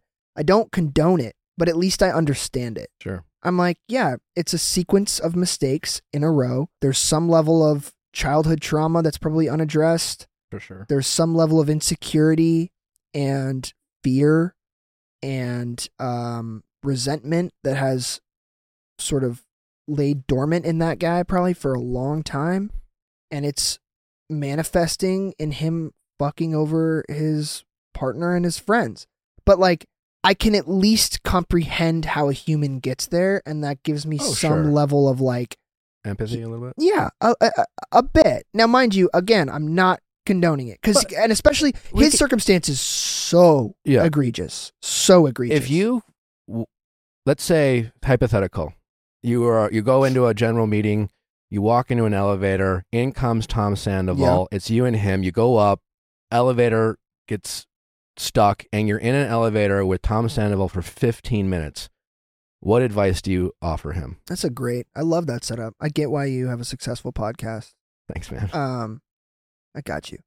Uh, right now, this is right now. You leave Peak today. Scandoval. You leave today. It's our it's elevator. That elevator. It's Yeah. it's gonna happen. Yeah. You guys have Yes. set this up. Yeah. It's a plant. yeah. Um I would tell him to remember that hatred and love are very close to each other on the emotional spectrum. And that people right now in the world, quote unquote, are hating him because they had expectations of him and wanted him to be this person they could idolize. And so I would say what that means, you know, optimistically is that with the right type of self work and image restoration, you can be loved again. And more importantly, the people you care about will love you again. It's not about the people on Instagram and Twitter. It's about his close friends who are equally as pissed at him, from what Mhm. I understand. And that's what you have to repair. And you also have to, he probably hates himself right now. It's my guess.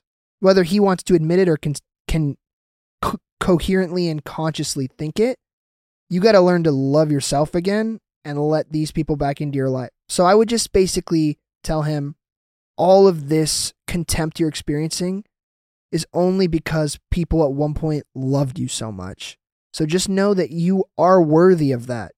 And use it to be the person people want you to be. so Yeah. speak. Yeah. Yeah. Because you gotta, you can't just be like, bro, like, ditch Raquel, probably get sober, and quit the fucking band, figure your life out, and just keep your head down for two years. Because you're not fixing the emotional spiritual part of it, which just means you'll screw up again at some point. It's like Yeah. the disease versus the symptoms. Yes. Yeah, that's Yes. why. I mean, if I that's one question I wish Howie or he would be asked is, why do you think you cheated? And and and you can't include Ariana in that answer. You know, it's like where did that come from inside? Yeah. Why why did you decide in that moment to handle it this way rather than handle it Yeah. a, a different way? And by the way, this is kind of I want to pose a question to you guys because I've had this conversation before with like female friends of mine or guy friends of mine. It's uh, like I like posing, you know, Mhm. and I don't want to I don't want to lead you to an answer because I have a take. So it's what would be worse for you to find out from your partner that they had sex with someone else or that they were having an emotional affair with someone else? Um, that is a great question, Johnny.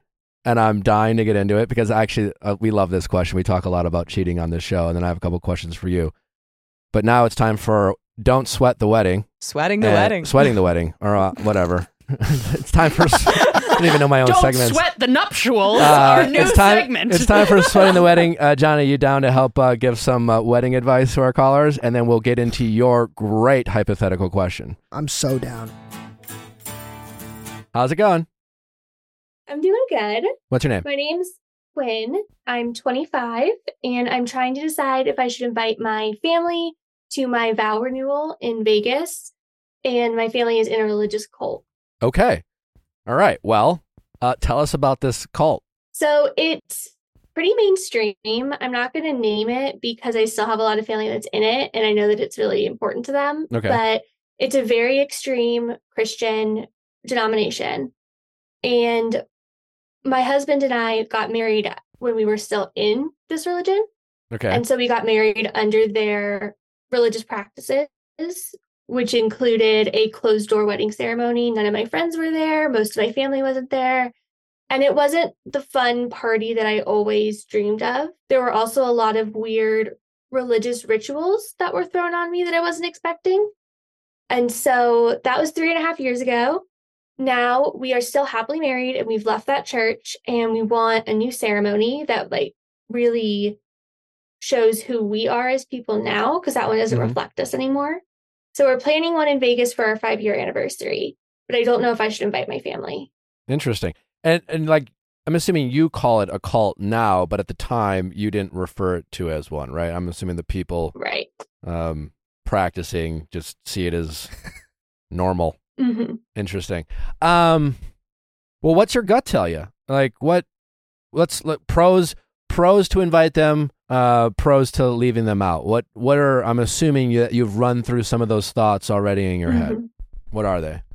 I want them there, but I want them there in an ideal scenario where they can be supportive and happy for me. Um, one of the things I've thought a lot about is the fact that now that we've left, that ceremony means a lot more to them than it does to us. And so I don't want to ruin that for them because it happened. So it might as well be a really special and amazing memory for someone. Um, so I don't want to risk tampering with that or offending them. And I don't expect them to celebrate essentially leaving this religion with me, which is kind of what the vow renewal is also a celebration of. Yeah.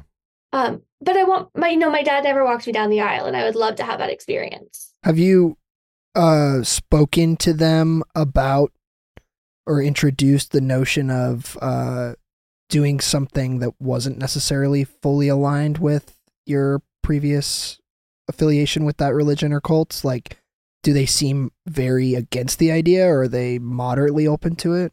They're pretty tight lipped. So they, I don't know what they're saying when I'm not around. They're Mhm. kind of easy enough to talk to in person, but I think that this might be a bridge too far for them. How did they handle you leaving the church? Not very well. They we still have a, an open relationship, like we can talk to one another and we communicate, but it was really difficult for them. And we are a year removed from me telling them, about 2 years removed from me actually leaving, and it's still a sore subject for sure. Well, I mean, I really think this is a case of of just boundary setting, you know, with with your family. So I guess the question is, like, ideally, here's what I would do, I, and I'm curious what what you think, how they would react. But the obvious, the the the thing that comes to me quickly is just reaching out to them. On you know whether it's a phone call maybe it's a maybe a letter might be better. I don't know uh, to get your thoughts out and just explain why you're doing what you're doing. And i think you should be as transparent as you feel is appropriate. And you say hey listen you're still my family. I love you. I know that we've made some decisions that you don't necessarily love but i hope that you still love us and respect us but ultimately here's why i'd want you here I'd love for you to walk me down the aisle. I'd love for you to be there just to support us, even though you don't necessarily agree with why. And if you guys could do that and respect our choices, we would love to have you there. But I think you set some clear boundaries of what your expectations are, you know? And I think you have to be pretty clear on on things you expect them not to do, you know, as it relates to making this, you know, this is not a time for you to try to bring us back in. Uh, we want people around us who may not necessarily agree with it, but are there to still celebrate our love.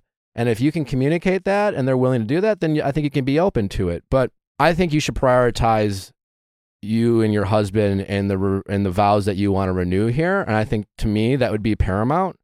And if you think there's a chance that they could take away from that, and this could just be like wedding number one 2.0, so to speak, then I think maybe you don't have them there. Yeah, I also think too that I've been really been wondering if it's even fair to invite them because we're not going to have the same guest list that we did the first time. It's going to be much smaller. We're prioritizing friends and people who couldn't celebrate with us the first time. And so beyond walking me down the aisle, I don't know what else they would really want to participate in because like there's going to be some drinking, there's going to be activities sure. they don't support. And so I don't even know if it's fair to put them in a situation where they have to like suffer through that. Mm-hmm. Will they really suffer? They will say that they are, yes. Yeah. I I agree with your advice. I think as somebody who is a huge fan of boundaries and boundary work, I think it's healthy for anybody to um, start to open their mind to this notion that like you are entitled to have the wedding that you want and and the things you want um as long as it's not at the expense of of you know hurting someone else. And you're not hurting them by doing you gave by the way you, i mean you gave them the wedding that they wanted it sounds like. Um so i think uh transparency is your friend right yeah. now like being you know cuz the one thing I think that the key to all of this, I imagine, is having enough communication that you can then walk down that aisle with or without them and feel content either way. You can go, well, I voiced my my take and invited them, and they couldn't uh, accept my version of an invitation, and so I get to carry on without them, or maybe they do accept it. But I think, you know, having that conversation that, that or, or the boundary oriented conversation with them is a good idea because you don't want to just like probably not address it. Yeah, here's why I think eh, to add to that, why I'm in favor of it, at least you giving them the opportunity. Because I think you're right. I think it's it's probably best that they don't come, right? I think your gut's probably right here. But they are your parents. It sounds like you still love them and still want to have a relationship with them, you know, and as we get to adults, our relationships with our parents can be very complicated because there's our parents' expectations of what that should look like, and then our own expectations, and then when our morals and values as adults don't line up with our parents, that gets gets real messy real fast. And in your case, it's like the extreme version of that. But it's just one of those things like if you don't reach out, if you just say, I'm not going to invite them, and you make assumptions for how they're going to act or how they're going to behave, even if you're right, they can weaponize that against you. It's like, well, you didn't invite us, and blah blah blah. We feel left out, and yada yada yada, and they could make all these accusations, as opposed to you you reaching out, being very clear what your expectations are, and almost paint a picture that makes them go, yeah, we're not fucking going to this thing, you know. This is, but just the invitation and leading with love by saying, I love you guys. You mean the world to me. I understand I'm making choices you don't agree with, but no matter what, you're always going to be my parents, and I love you with all my heart, regardless of, of the lives we choose to lead. And here's what I would love. This is what's going to happen. Here's what I'd like. I want to be up front. These are the types of activities that are going to be present at this wedding. So, out of respect for you, I want to be up front and let you know so that if it's something you're not comfortable with, I understand why you wouldn't come, but I don't want you to feel uninvited, type of thing. Right. And I feel like that way you're mm-hmm. covering all your bases and not giving them an opportunity to feel unwanted or criticize and things like that. And most likely, it sounds like they wouldn't come if you paint an accurate picture of what this event's going to be. And then I feel like you're going to feel mm-hmm. a lot better from having at least invited invited them and not just you know un and, and disinvite them and just distance yourself. And my sister's definitely going to be coming, so I don't think there's really a scenario where I could only extend an invitation to one member of my Yeah. family. I don't think that would go over very well. Um, but there's also I definitely have this urge to to downplay it to them and make it seem like it's more of a party and not really be fully open about how important of a ceremony it is for us. I mean, you know your parents best, but I I don't know. I feel like you should not hide that fact. I think you should feel proud of what you're doing and you should feel good about it. And again, I think that's part of boundary setting. It's to it's it's kind of standing up for your parents and to say I'm no longer going to feel shame and guilt for doing something that I know is right in my heart even though you don't agree with it. And I still kind of expect you to love me regardless because I Mhm. have the right to live my life and respectfully you know this is the party I, I i want and you're not doing it to throw it in your face you're just doing it out of respect for Mhm. them because you're like hey i want you there but i know you're not comfortable with x y and z. And so i just want to say i understand if you don't come because of x y or z but i just want to be upfront because because i respect you and i respect your choices and i respect you know your religious and your practices. It's just i hope that you respect mine. And that's that's kind of what you're just you're setting a new expectation with your parents of I have the right to state my expectations, set my boundaries, and respect yours, even though and I agree. And we can agree to disagree, but we we still respect each other, even if it's from afar. right now, I don't really have any sort of emotional reaction to whether or not my parents come. But I, there is also part of me that's worried that the day of, you know, I do all this, I set the boundaries, I explain to them what's going on, but then I'm there and I'm sad because I don't have my family with me and I don't want to replace one subpar memory with another. Like I want this to be done right. And so I'm just trying to figure out what right really is. I think so much of it is probably like the perspective and the way that you set expectations for yourself. And I think like trusting future you to like, if you do feel a moment like maybe you're about to walk down the aisle and you feel like a little pang because your dad's not there, like trusting her to be able to like navigate that and move through it and, you know, maybe feel sad for a small amount of time, but then continue to have a really good time and be present. Or alternatively like because you know you know you have some areas where you've identified ahead of time that could be tender like having a friend who you really love walk you down the aisle and like using it as an opportunity to like kind of think about the traditions where you might feel the absence of your family and think about ways to reinvent those traditions to embody where you are at now because you are someone who's been so capable of acknowledging and practicing discernment with like you're the way you were brought up and values and kind of all of those kind of pre autofill settings and deciding which ones like serve you. And so continuing to do that. Just remember why you and your husband are doing this. That's the focus. We're whatever your reason that you two sat down and said we want to renew our vows and this is why that should take priority over everything. Because otherwise, what's the point? Just don't have the party. But I think all your decisions that you decide does this does this elevate the day that we want to have and the reasons for us having it or does it take away from it? And i think that that's how you should go about your kind of decision tree you know? You should ask yourself that question with every choice that you have. Is this going to elevate how we are? Is this going to is this going to put me in the right state of mind or the wrong state of mind? And that's what you should prioritize and you should not prioritize everyone's feelings you know? It's your day it's your and your husband's day and as long as you know you're not doing it things out of spite you're not doing it for revenge or to say fuck off you're just you're you're clearly considering everyone's feelings i think right now you just need to consider your and your husband's feelings and this day and everything else will fall into place One of the things we've talked about a lot is the fact that, like, even though we aren't in that church anymore and we would have done things differently if we could go back, it's still what brought us together. Yeah. And so we want to find a way to, like, kind of honor that ceremony in our renewal without, um, while still recognizing that we are kind of getting married to who we are now again instead of who we were five years ago. Yeah, and I think that's great.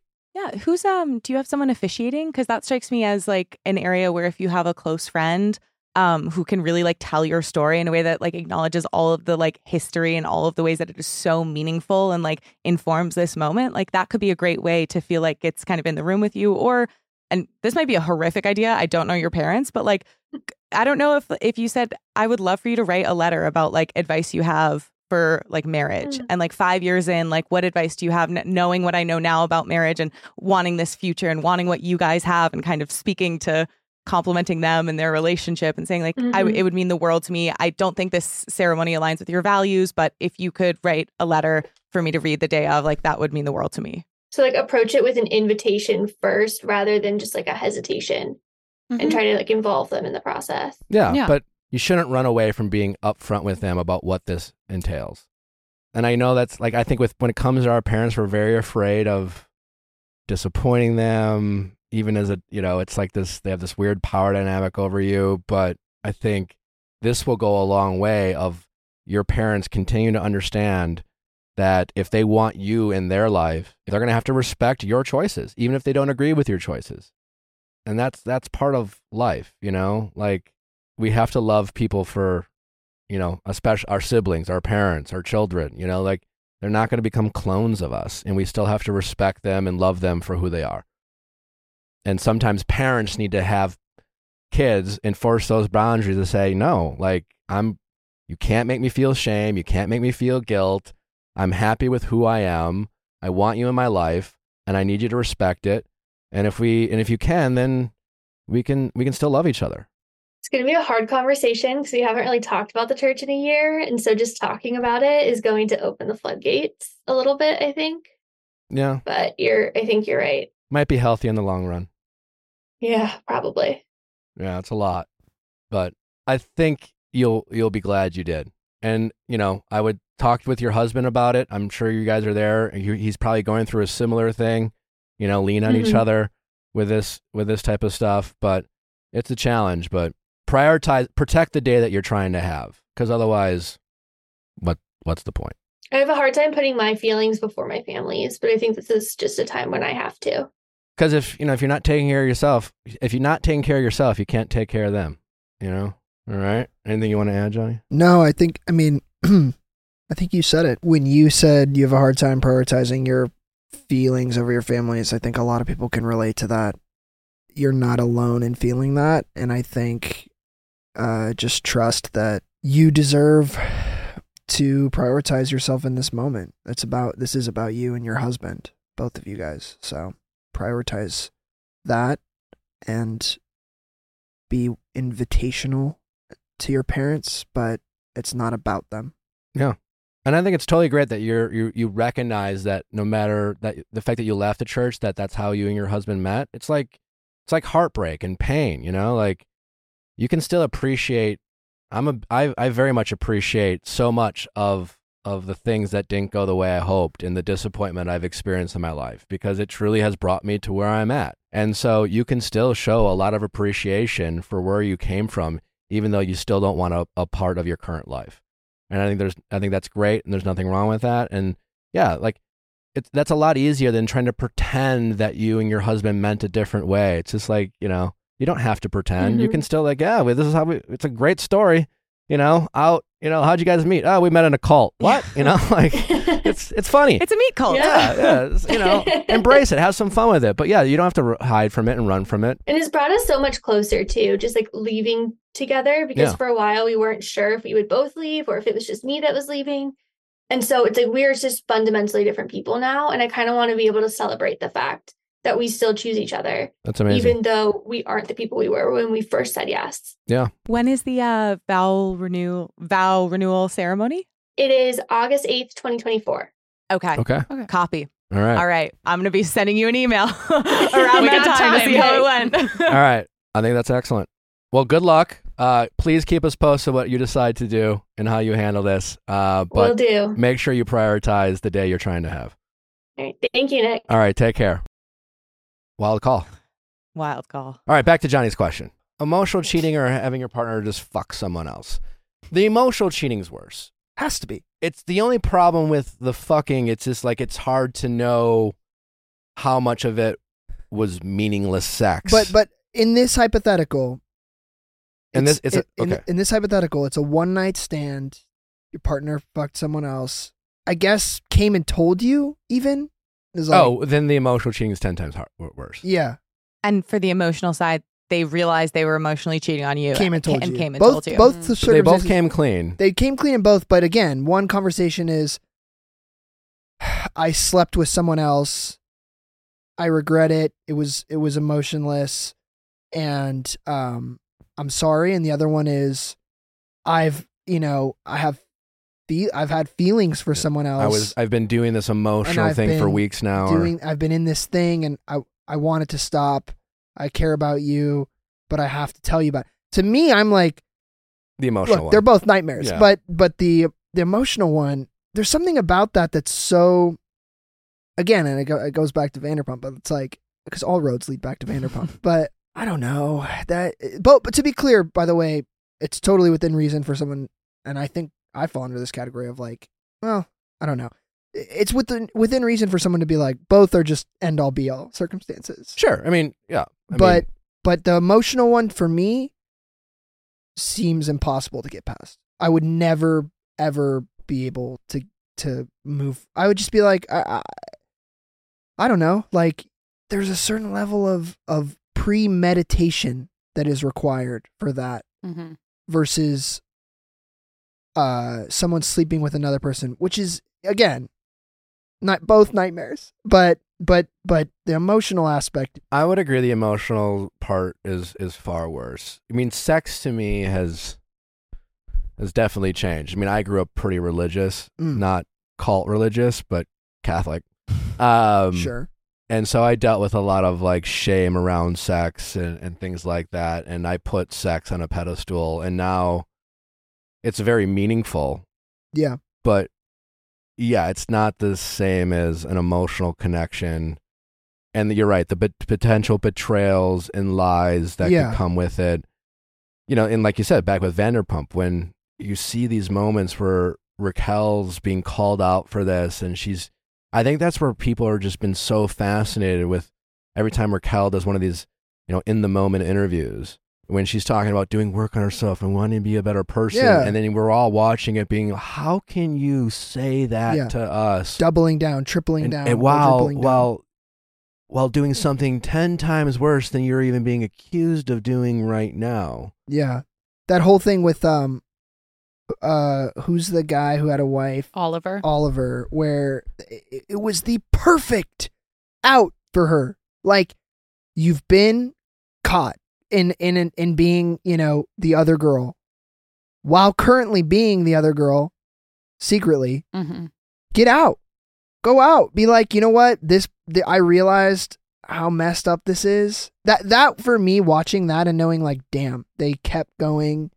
Yeah like why Like, wasn't that a catalyst for change? how did that not she sat outside that restaurant with lala and was like i know what it's like to feel like a mistress now and and to be also a great line she has that i had to rewind to make sure i heard it correctly was when she's like i didn't realize like men were capable of deceiving. I, i'm it's obviously you know this isn't it verbatim but it was like i didn't realize men are capable of deceiving women like this. And i'm like what?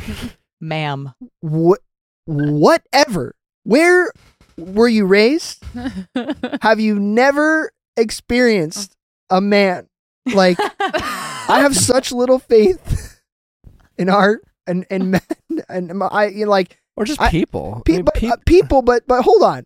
Because like yes women can do out of pocket stuff too for sure. I'm not trying to let them off the hook completely but like growing up around la and and being a, a youngish man myself and having to do the amount of self work on myself that I've done, I understand how low the bar is. I'm wildly grateful for how low the bar is in some cases because I'm like, I'll go on like a, I'll meet a girl or whatever like in the past and and you're it's doing like bare minimum shit and getting- it's like yeah. pull the chair out for them and they're like, oh my god, What a gentleman. yeah, or open the Hard car door, yeah, Yeah. yeah, or or say thank you to a waiter or whatever it is. Like be decent to another human being or like don't you know someone bails and you're not like fuck you whatever it is and i'm just like people do this so anyways the notion that she was like i finally realized that was that was some serious uh, yeah, it's wild because I I, disconnect I get how people can compartmentalize certain things, especially if they have experienced trauma in their life, and Yeah. they can. for sure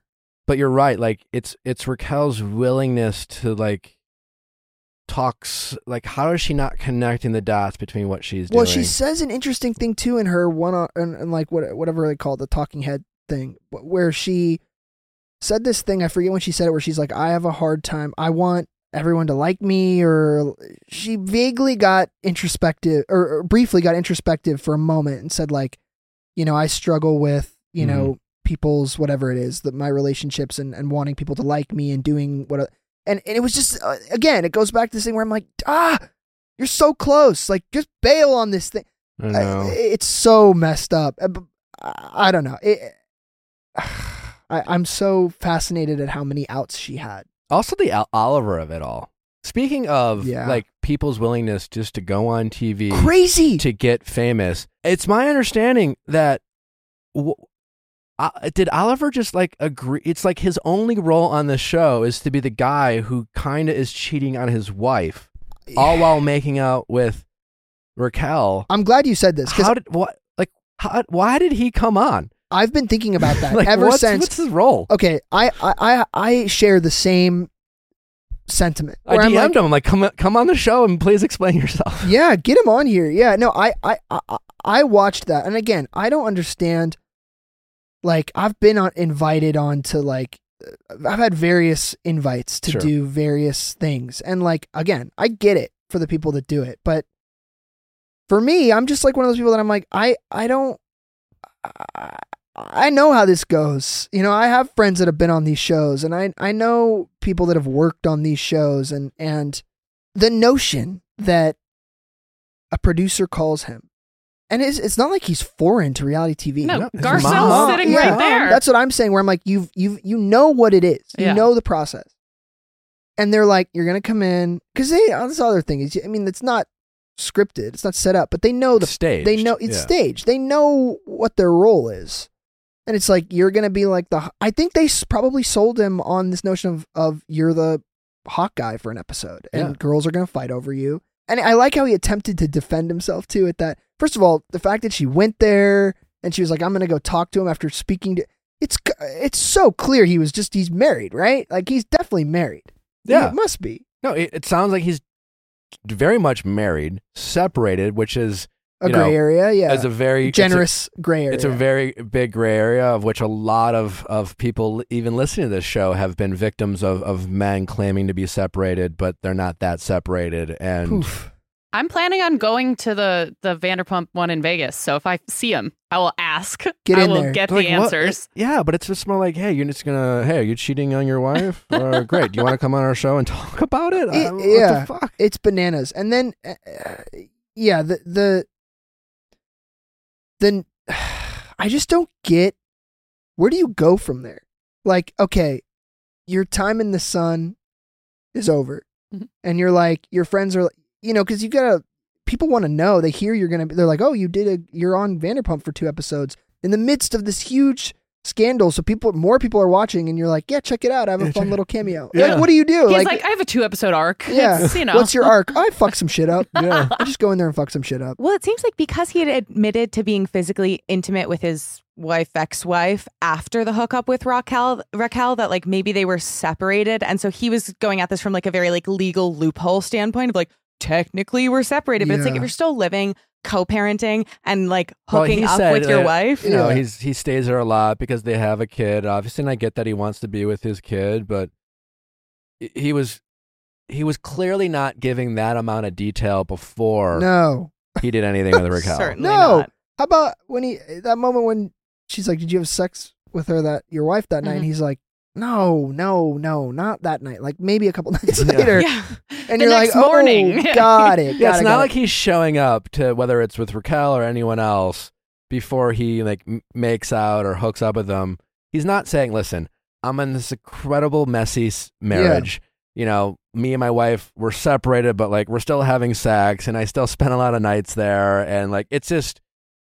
I'm I'm we're still working on things, but also technically we're separated. So like, do you want? to Like, yeah, he's not yeah. saying that. Mm-mm. You know, he's leading No. with I'm I'm separated from my I'm wife. separated. Yeah. Yeah. Like, uh, I, I, that was fascinating to me. but that's just yeah, it's, it's That's- whole- But that again, to go through that as Raquel and then not bail is mind blowing on Sandoval. And she even says, like, you're putting me in a really hard position here. Yeah, Lala gives her that speech where she's like, "The guy always gets away scot free, and you will take the brunt of this." And she's like, "I understand that now." It's that is true. It's That is crazy. that is so true. crazy. That like yeah, women will scorn their friends. Yeah, They will the the blame almost exclusively goes to the Yeah. women and guys. I- Because most, I think it's because their guy friends are just kind of like "Hey, whatever, man. You know, like Yeah, I I don't mean, know I what it is, but they I- usually don't get held accountable. I, I guess this is probably a hopeful outlook, but I do think like in our current climate, like men hopefully are held more accountable. Like it seems like Sandoval's getting held fairly accountable. He's getting raked through the coals Yeah. pretty hard, but um, it is just the. I, I feel for everyone. I, I, I this is such a lame take, but I do feel bad for everybody involved. In it's that. okay to have empathy. Okay, thank Yeah. you, thank you. I know my therapist would say the same thing Yeah. right now. I'd be like, "Am I people pleasing? Is this me protecting people?" I think there's a different. I think people struggle with uh, the idea of empathy and accountability.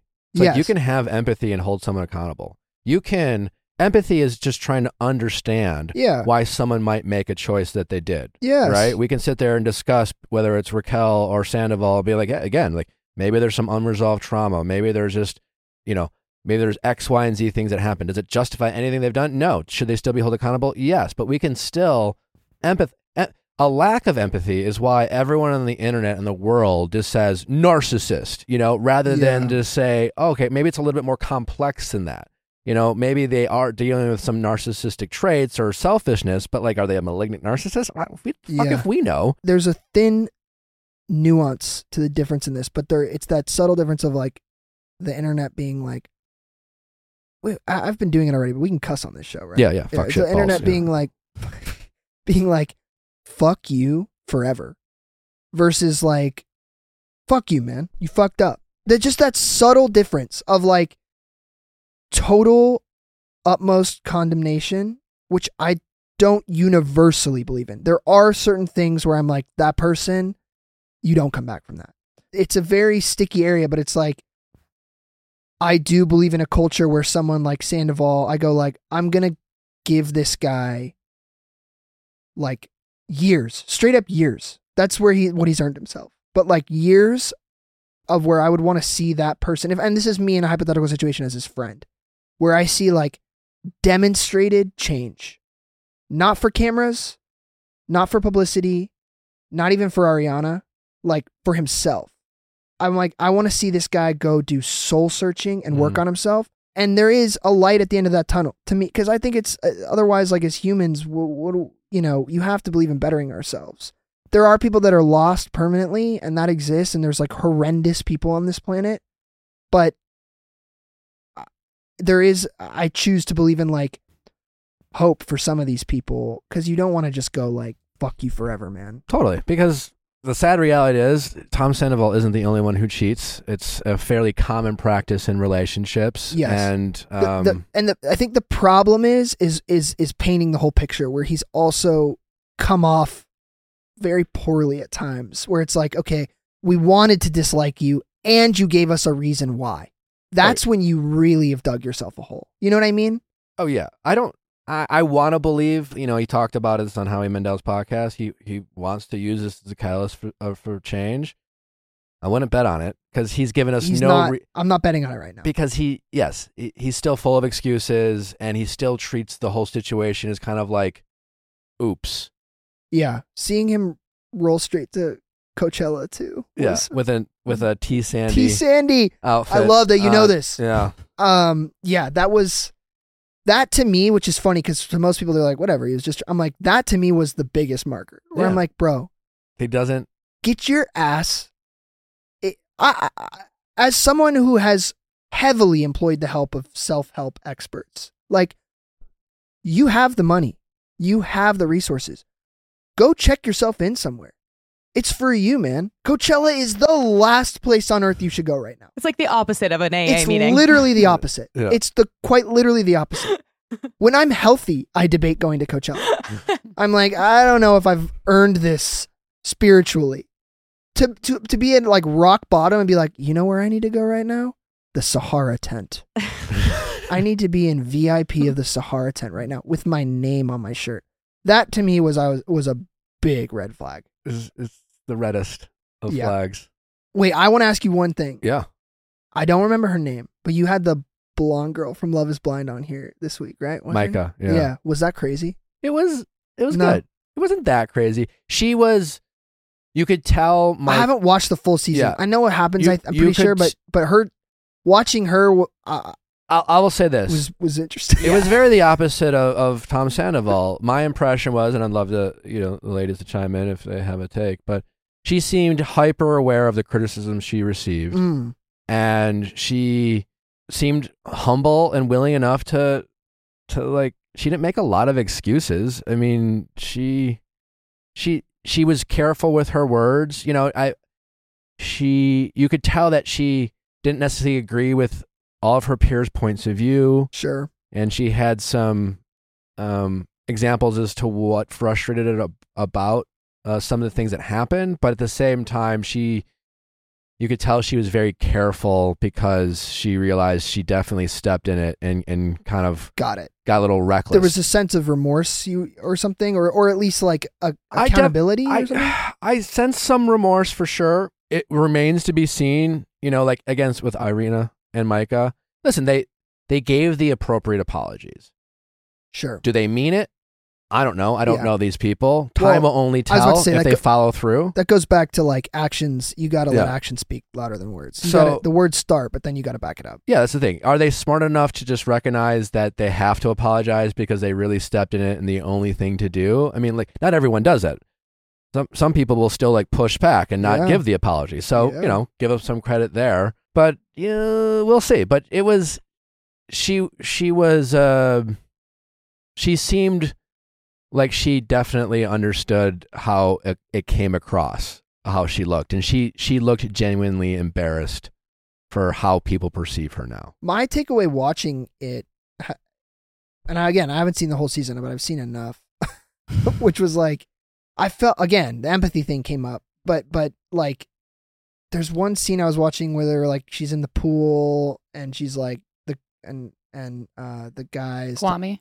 Kwame's talking to her. I'm s- I'm bad with names, and um, my, I was like, damn, they seem first of all so drunk. Oh They yeah, will. we, yeah, everyone has alluded to that day being that like pool party was Yeah. rough. fucked. I was like, damn, they seem so drunk. None of this should be on camera.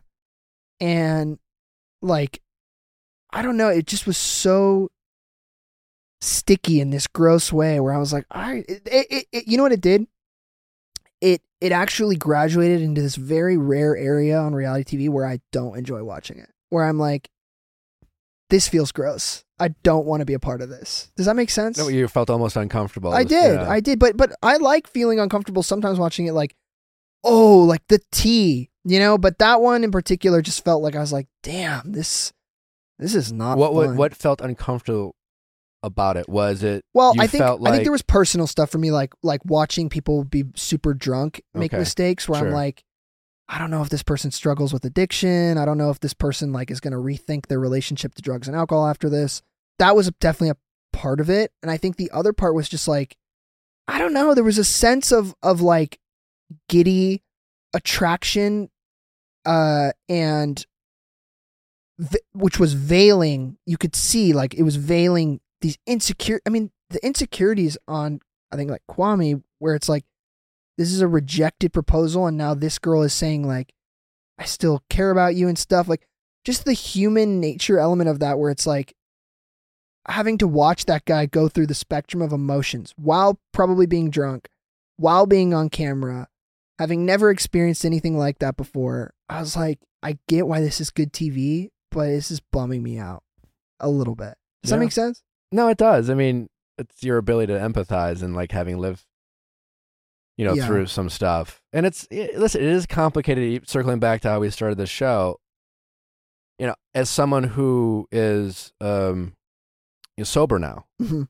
um, and I've, you know, I'm grateful that I've never struggled with something like that.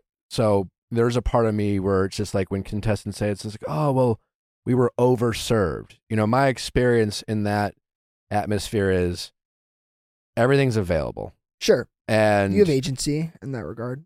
and you know, but then the other argument would be like, well, the stakes are so high, and people, you know, kind of often cope Yeah, you know, by consuming alcohol because they're nervous and Mm. they've never been more nervous than in this moment where they have no support system, they have no Yeah. friends, no access to their community, they don't know who to trust.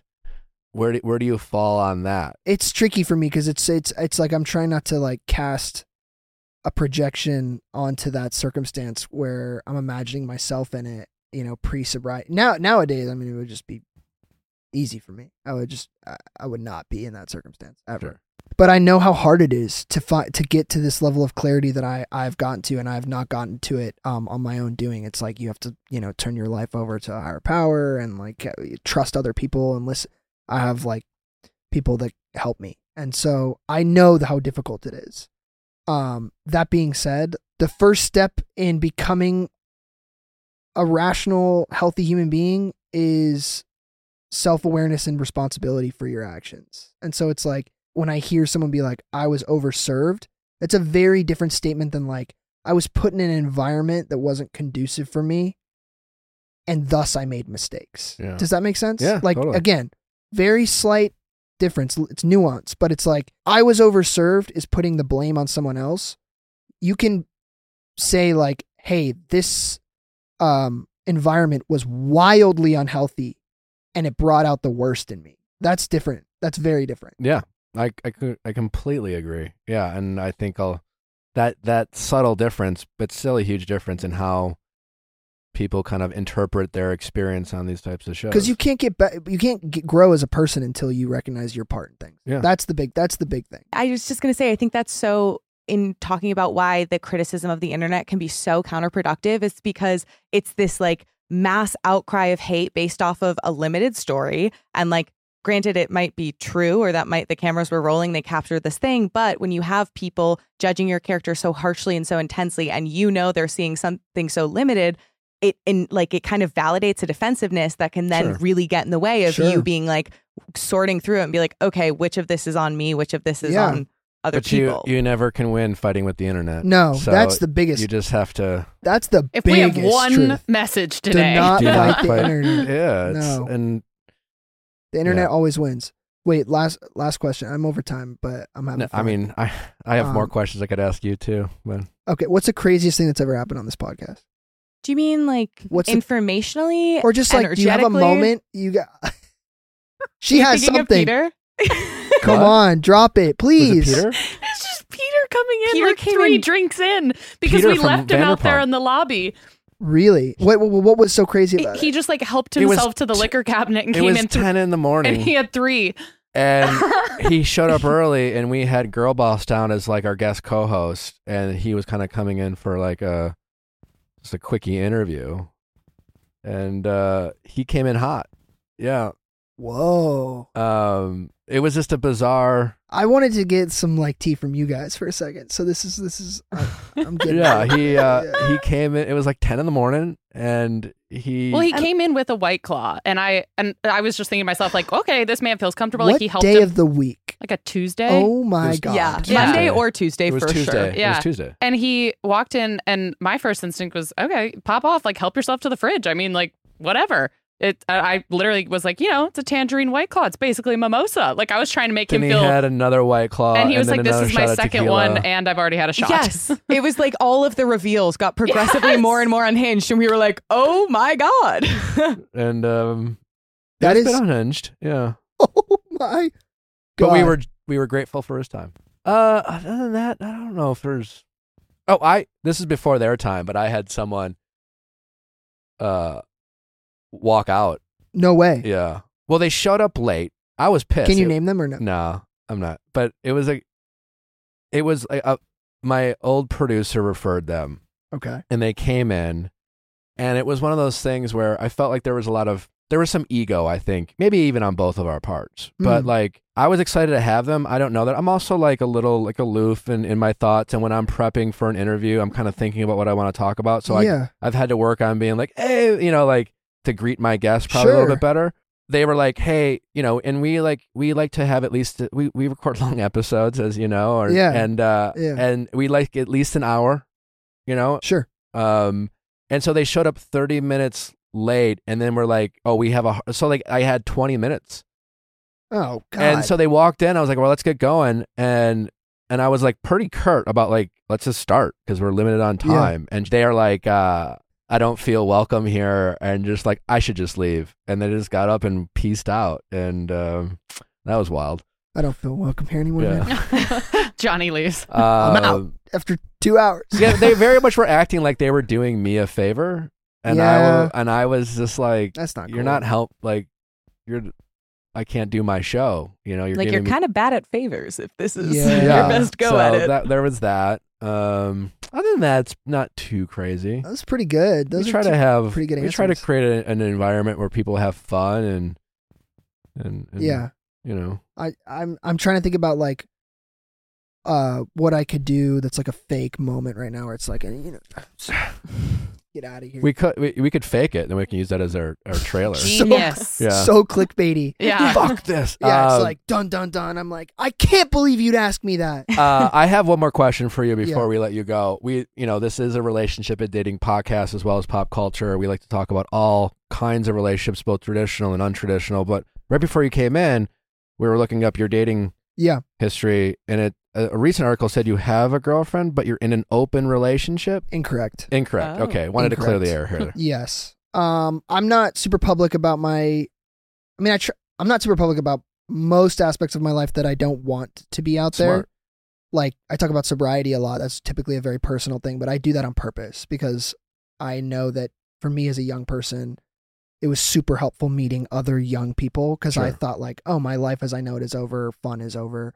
So I want that's on that's intentional. The relationship stuff I keep private because I haven't had a lot of privacy in my life and and that's not been by my own doing. And I think that's the side of being a quote unquote nepo baby that people don't think about. And I'm not like asking or vying for sympathy in that regard, mm. but No, but that is important. I mean, so the things that I can somewhat protect, I I do, and so like people are always going to read into like this person hasn't posted this on Instagram in a while, or like this person's like, and it's all you know. I'm happy for people to read tea leaves, but um, no, I've, I'm not, nor have I ever been in an open relationship. Okay. Um, I, I admire people that can do that. I I think that would maybe break well, my ear- brain. in our earlier conversation, I was like, "There's just no way he is" because of your response to that comment Wh- which comment?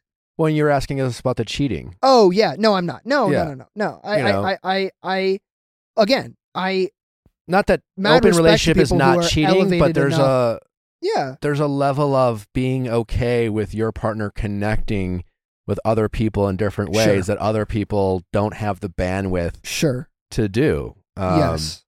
Props to yeah. those people, but not. I am not one of them. Uh, Johnny, this has been a real pleasure. I've enjoyed talking with you so much. We could go on and on. You're welcome back anytime. I'm coming back. sure we will recap. Uh, do you ever watch The Bachelor? I have before. I I think I've seen episodes from your season. Okay. And then I had a friend who went on it, so I watched her season. She like almost Who, who was the friend? Hannah Ann. Oh, you know Hannah Ann. Yeah. Love Hannah Ann. She's the sweetest. She's great. but that was crazy because I was just like one person, then it was Oh, the yeah. person. Peter the- was she had all the over the shortest place. engagement in Bachelor Nation history, I think. I think so, Yeah. but she's living her best. She's life living her best life. She's crushing Um, it. I'm but a so I've seen huge Hannah I've Ann seen um episodes. Well, if you ever get into watching a season, come back on and recap with us. I'll do it. I'll do it just to come back, All right, bro. Great. Um, Thirsty. No, I'm kidding. please let uh, my audience know. Obviously, you have uh, your show Unstable out on Yeah. Netflix. It's a great show. Uh, I'm, I think I'm three episodes in. Super entertaining. A lot of fun. Uh, also, just anything else you're working on, or where pe- can people follow you? yeah, of course. Um, watch which camera should I look into? Right here? Yeah. All right, ready for this? I'm gonna stare into your viewers and listeners' souls. Um, no. Uh, please, yeah, go check out Unstable.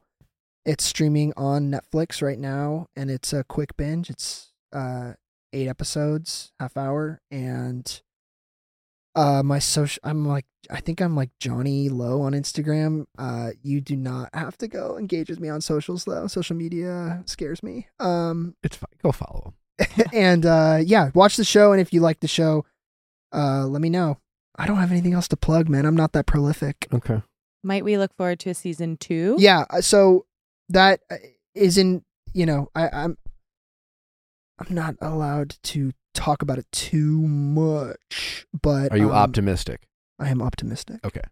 We're Um, optimistic. but uh yes if you like the show finish it and keep watching and um and uh maybe you'll get to see some more That's amazing. Uh, thanks again for coming, man. It's been a lot of fun. Thank you guys for listening. As always, don't forget we have Barbara Corcoran Thursday on an episode of Going Deeper. Thursday night, another episode of Better Date Than Never, and we'll be talking some, you know, it- Something raunchy. well, now we call it Fuck Club. So, you Whoa. know, now what fuck it's a live dating Yeah. show So that I is like, this is basically turned show. into a live group chat of people swapping wild sex stories, best practices. we have a doctor on who's a regular guest. It's, it's a lot of fun. We talk sex toys. We talk all different. It's it's it's a lot of fun. But make sure to tune into that. As always, we have Viall Files Plus available for you. Uh, we have a bunch of updates, and don't forget another update special on Viall Files Classic this Friday for everyone to listen to. So be sure to check that out. Other than that, we'll see you back on Thursday.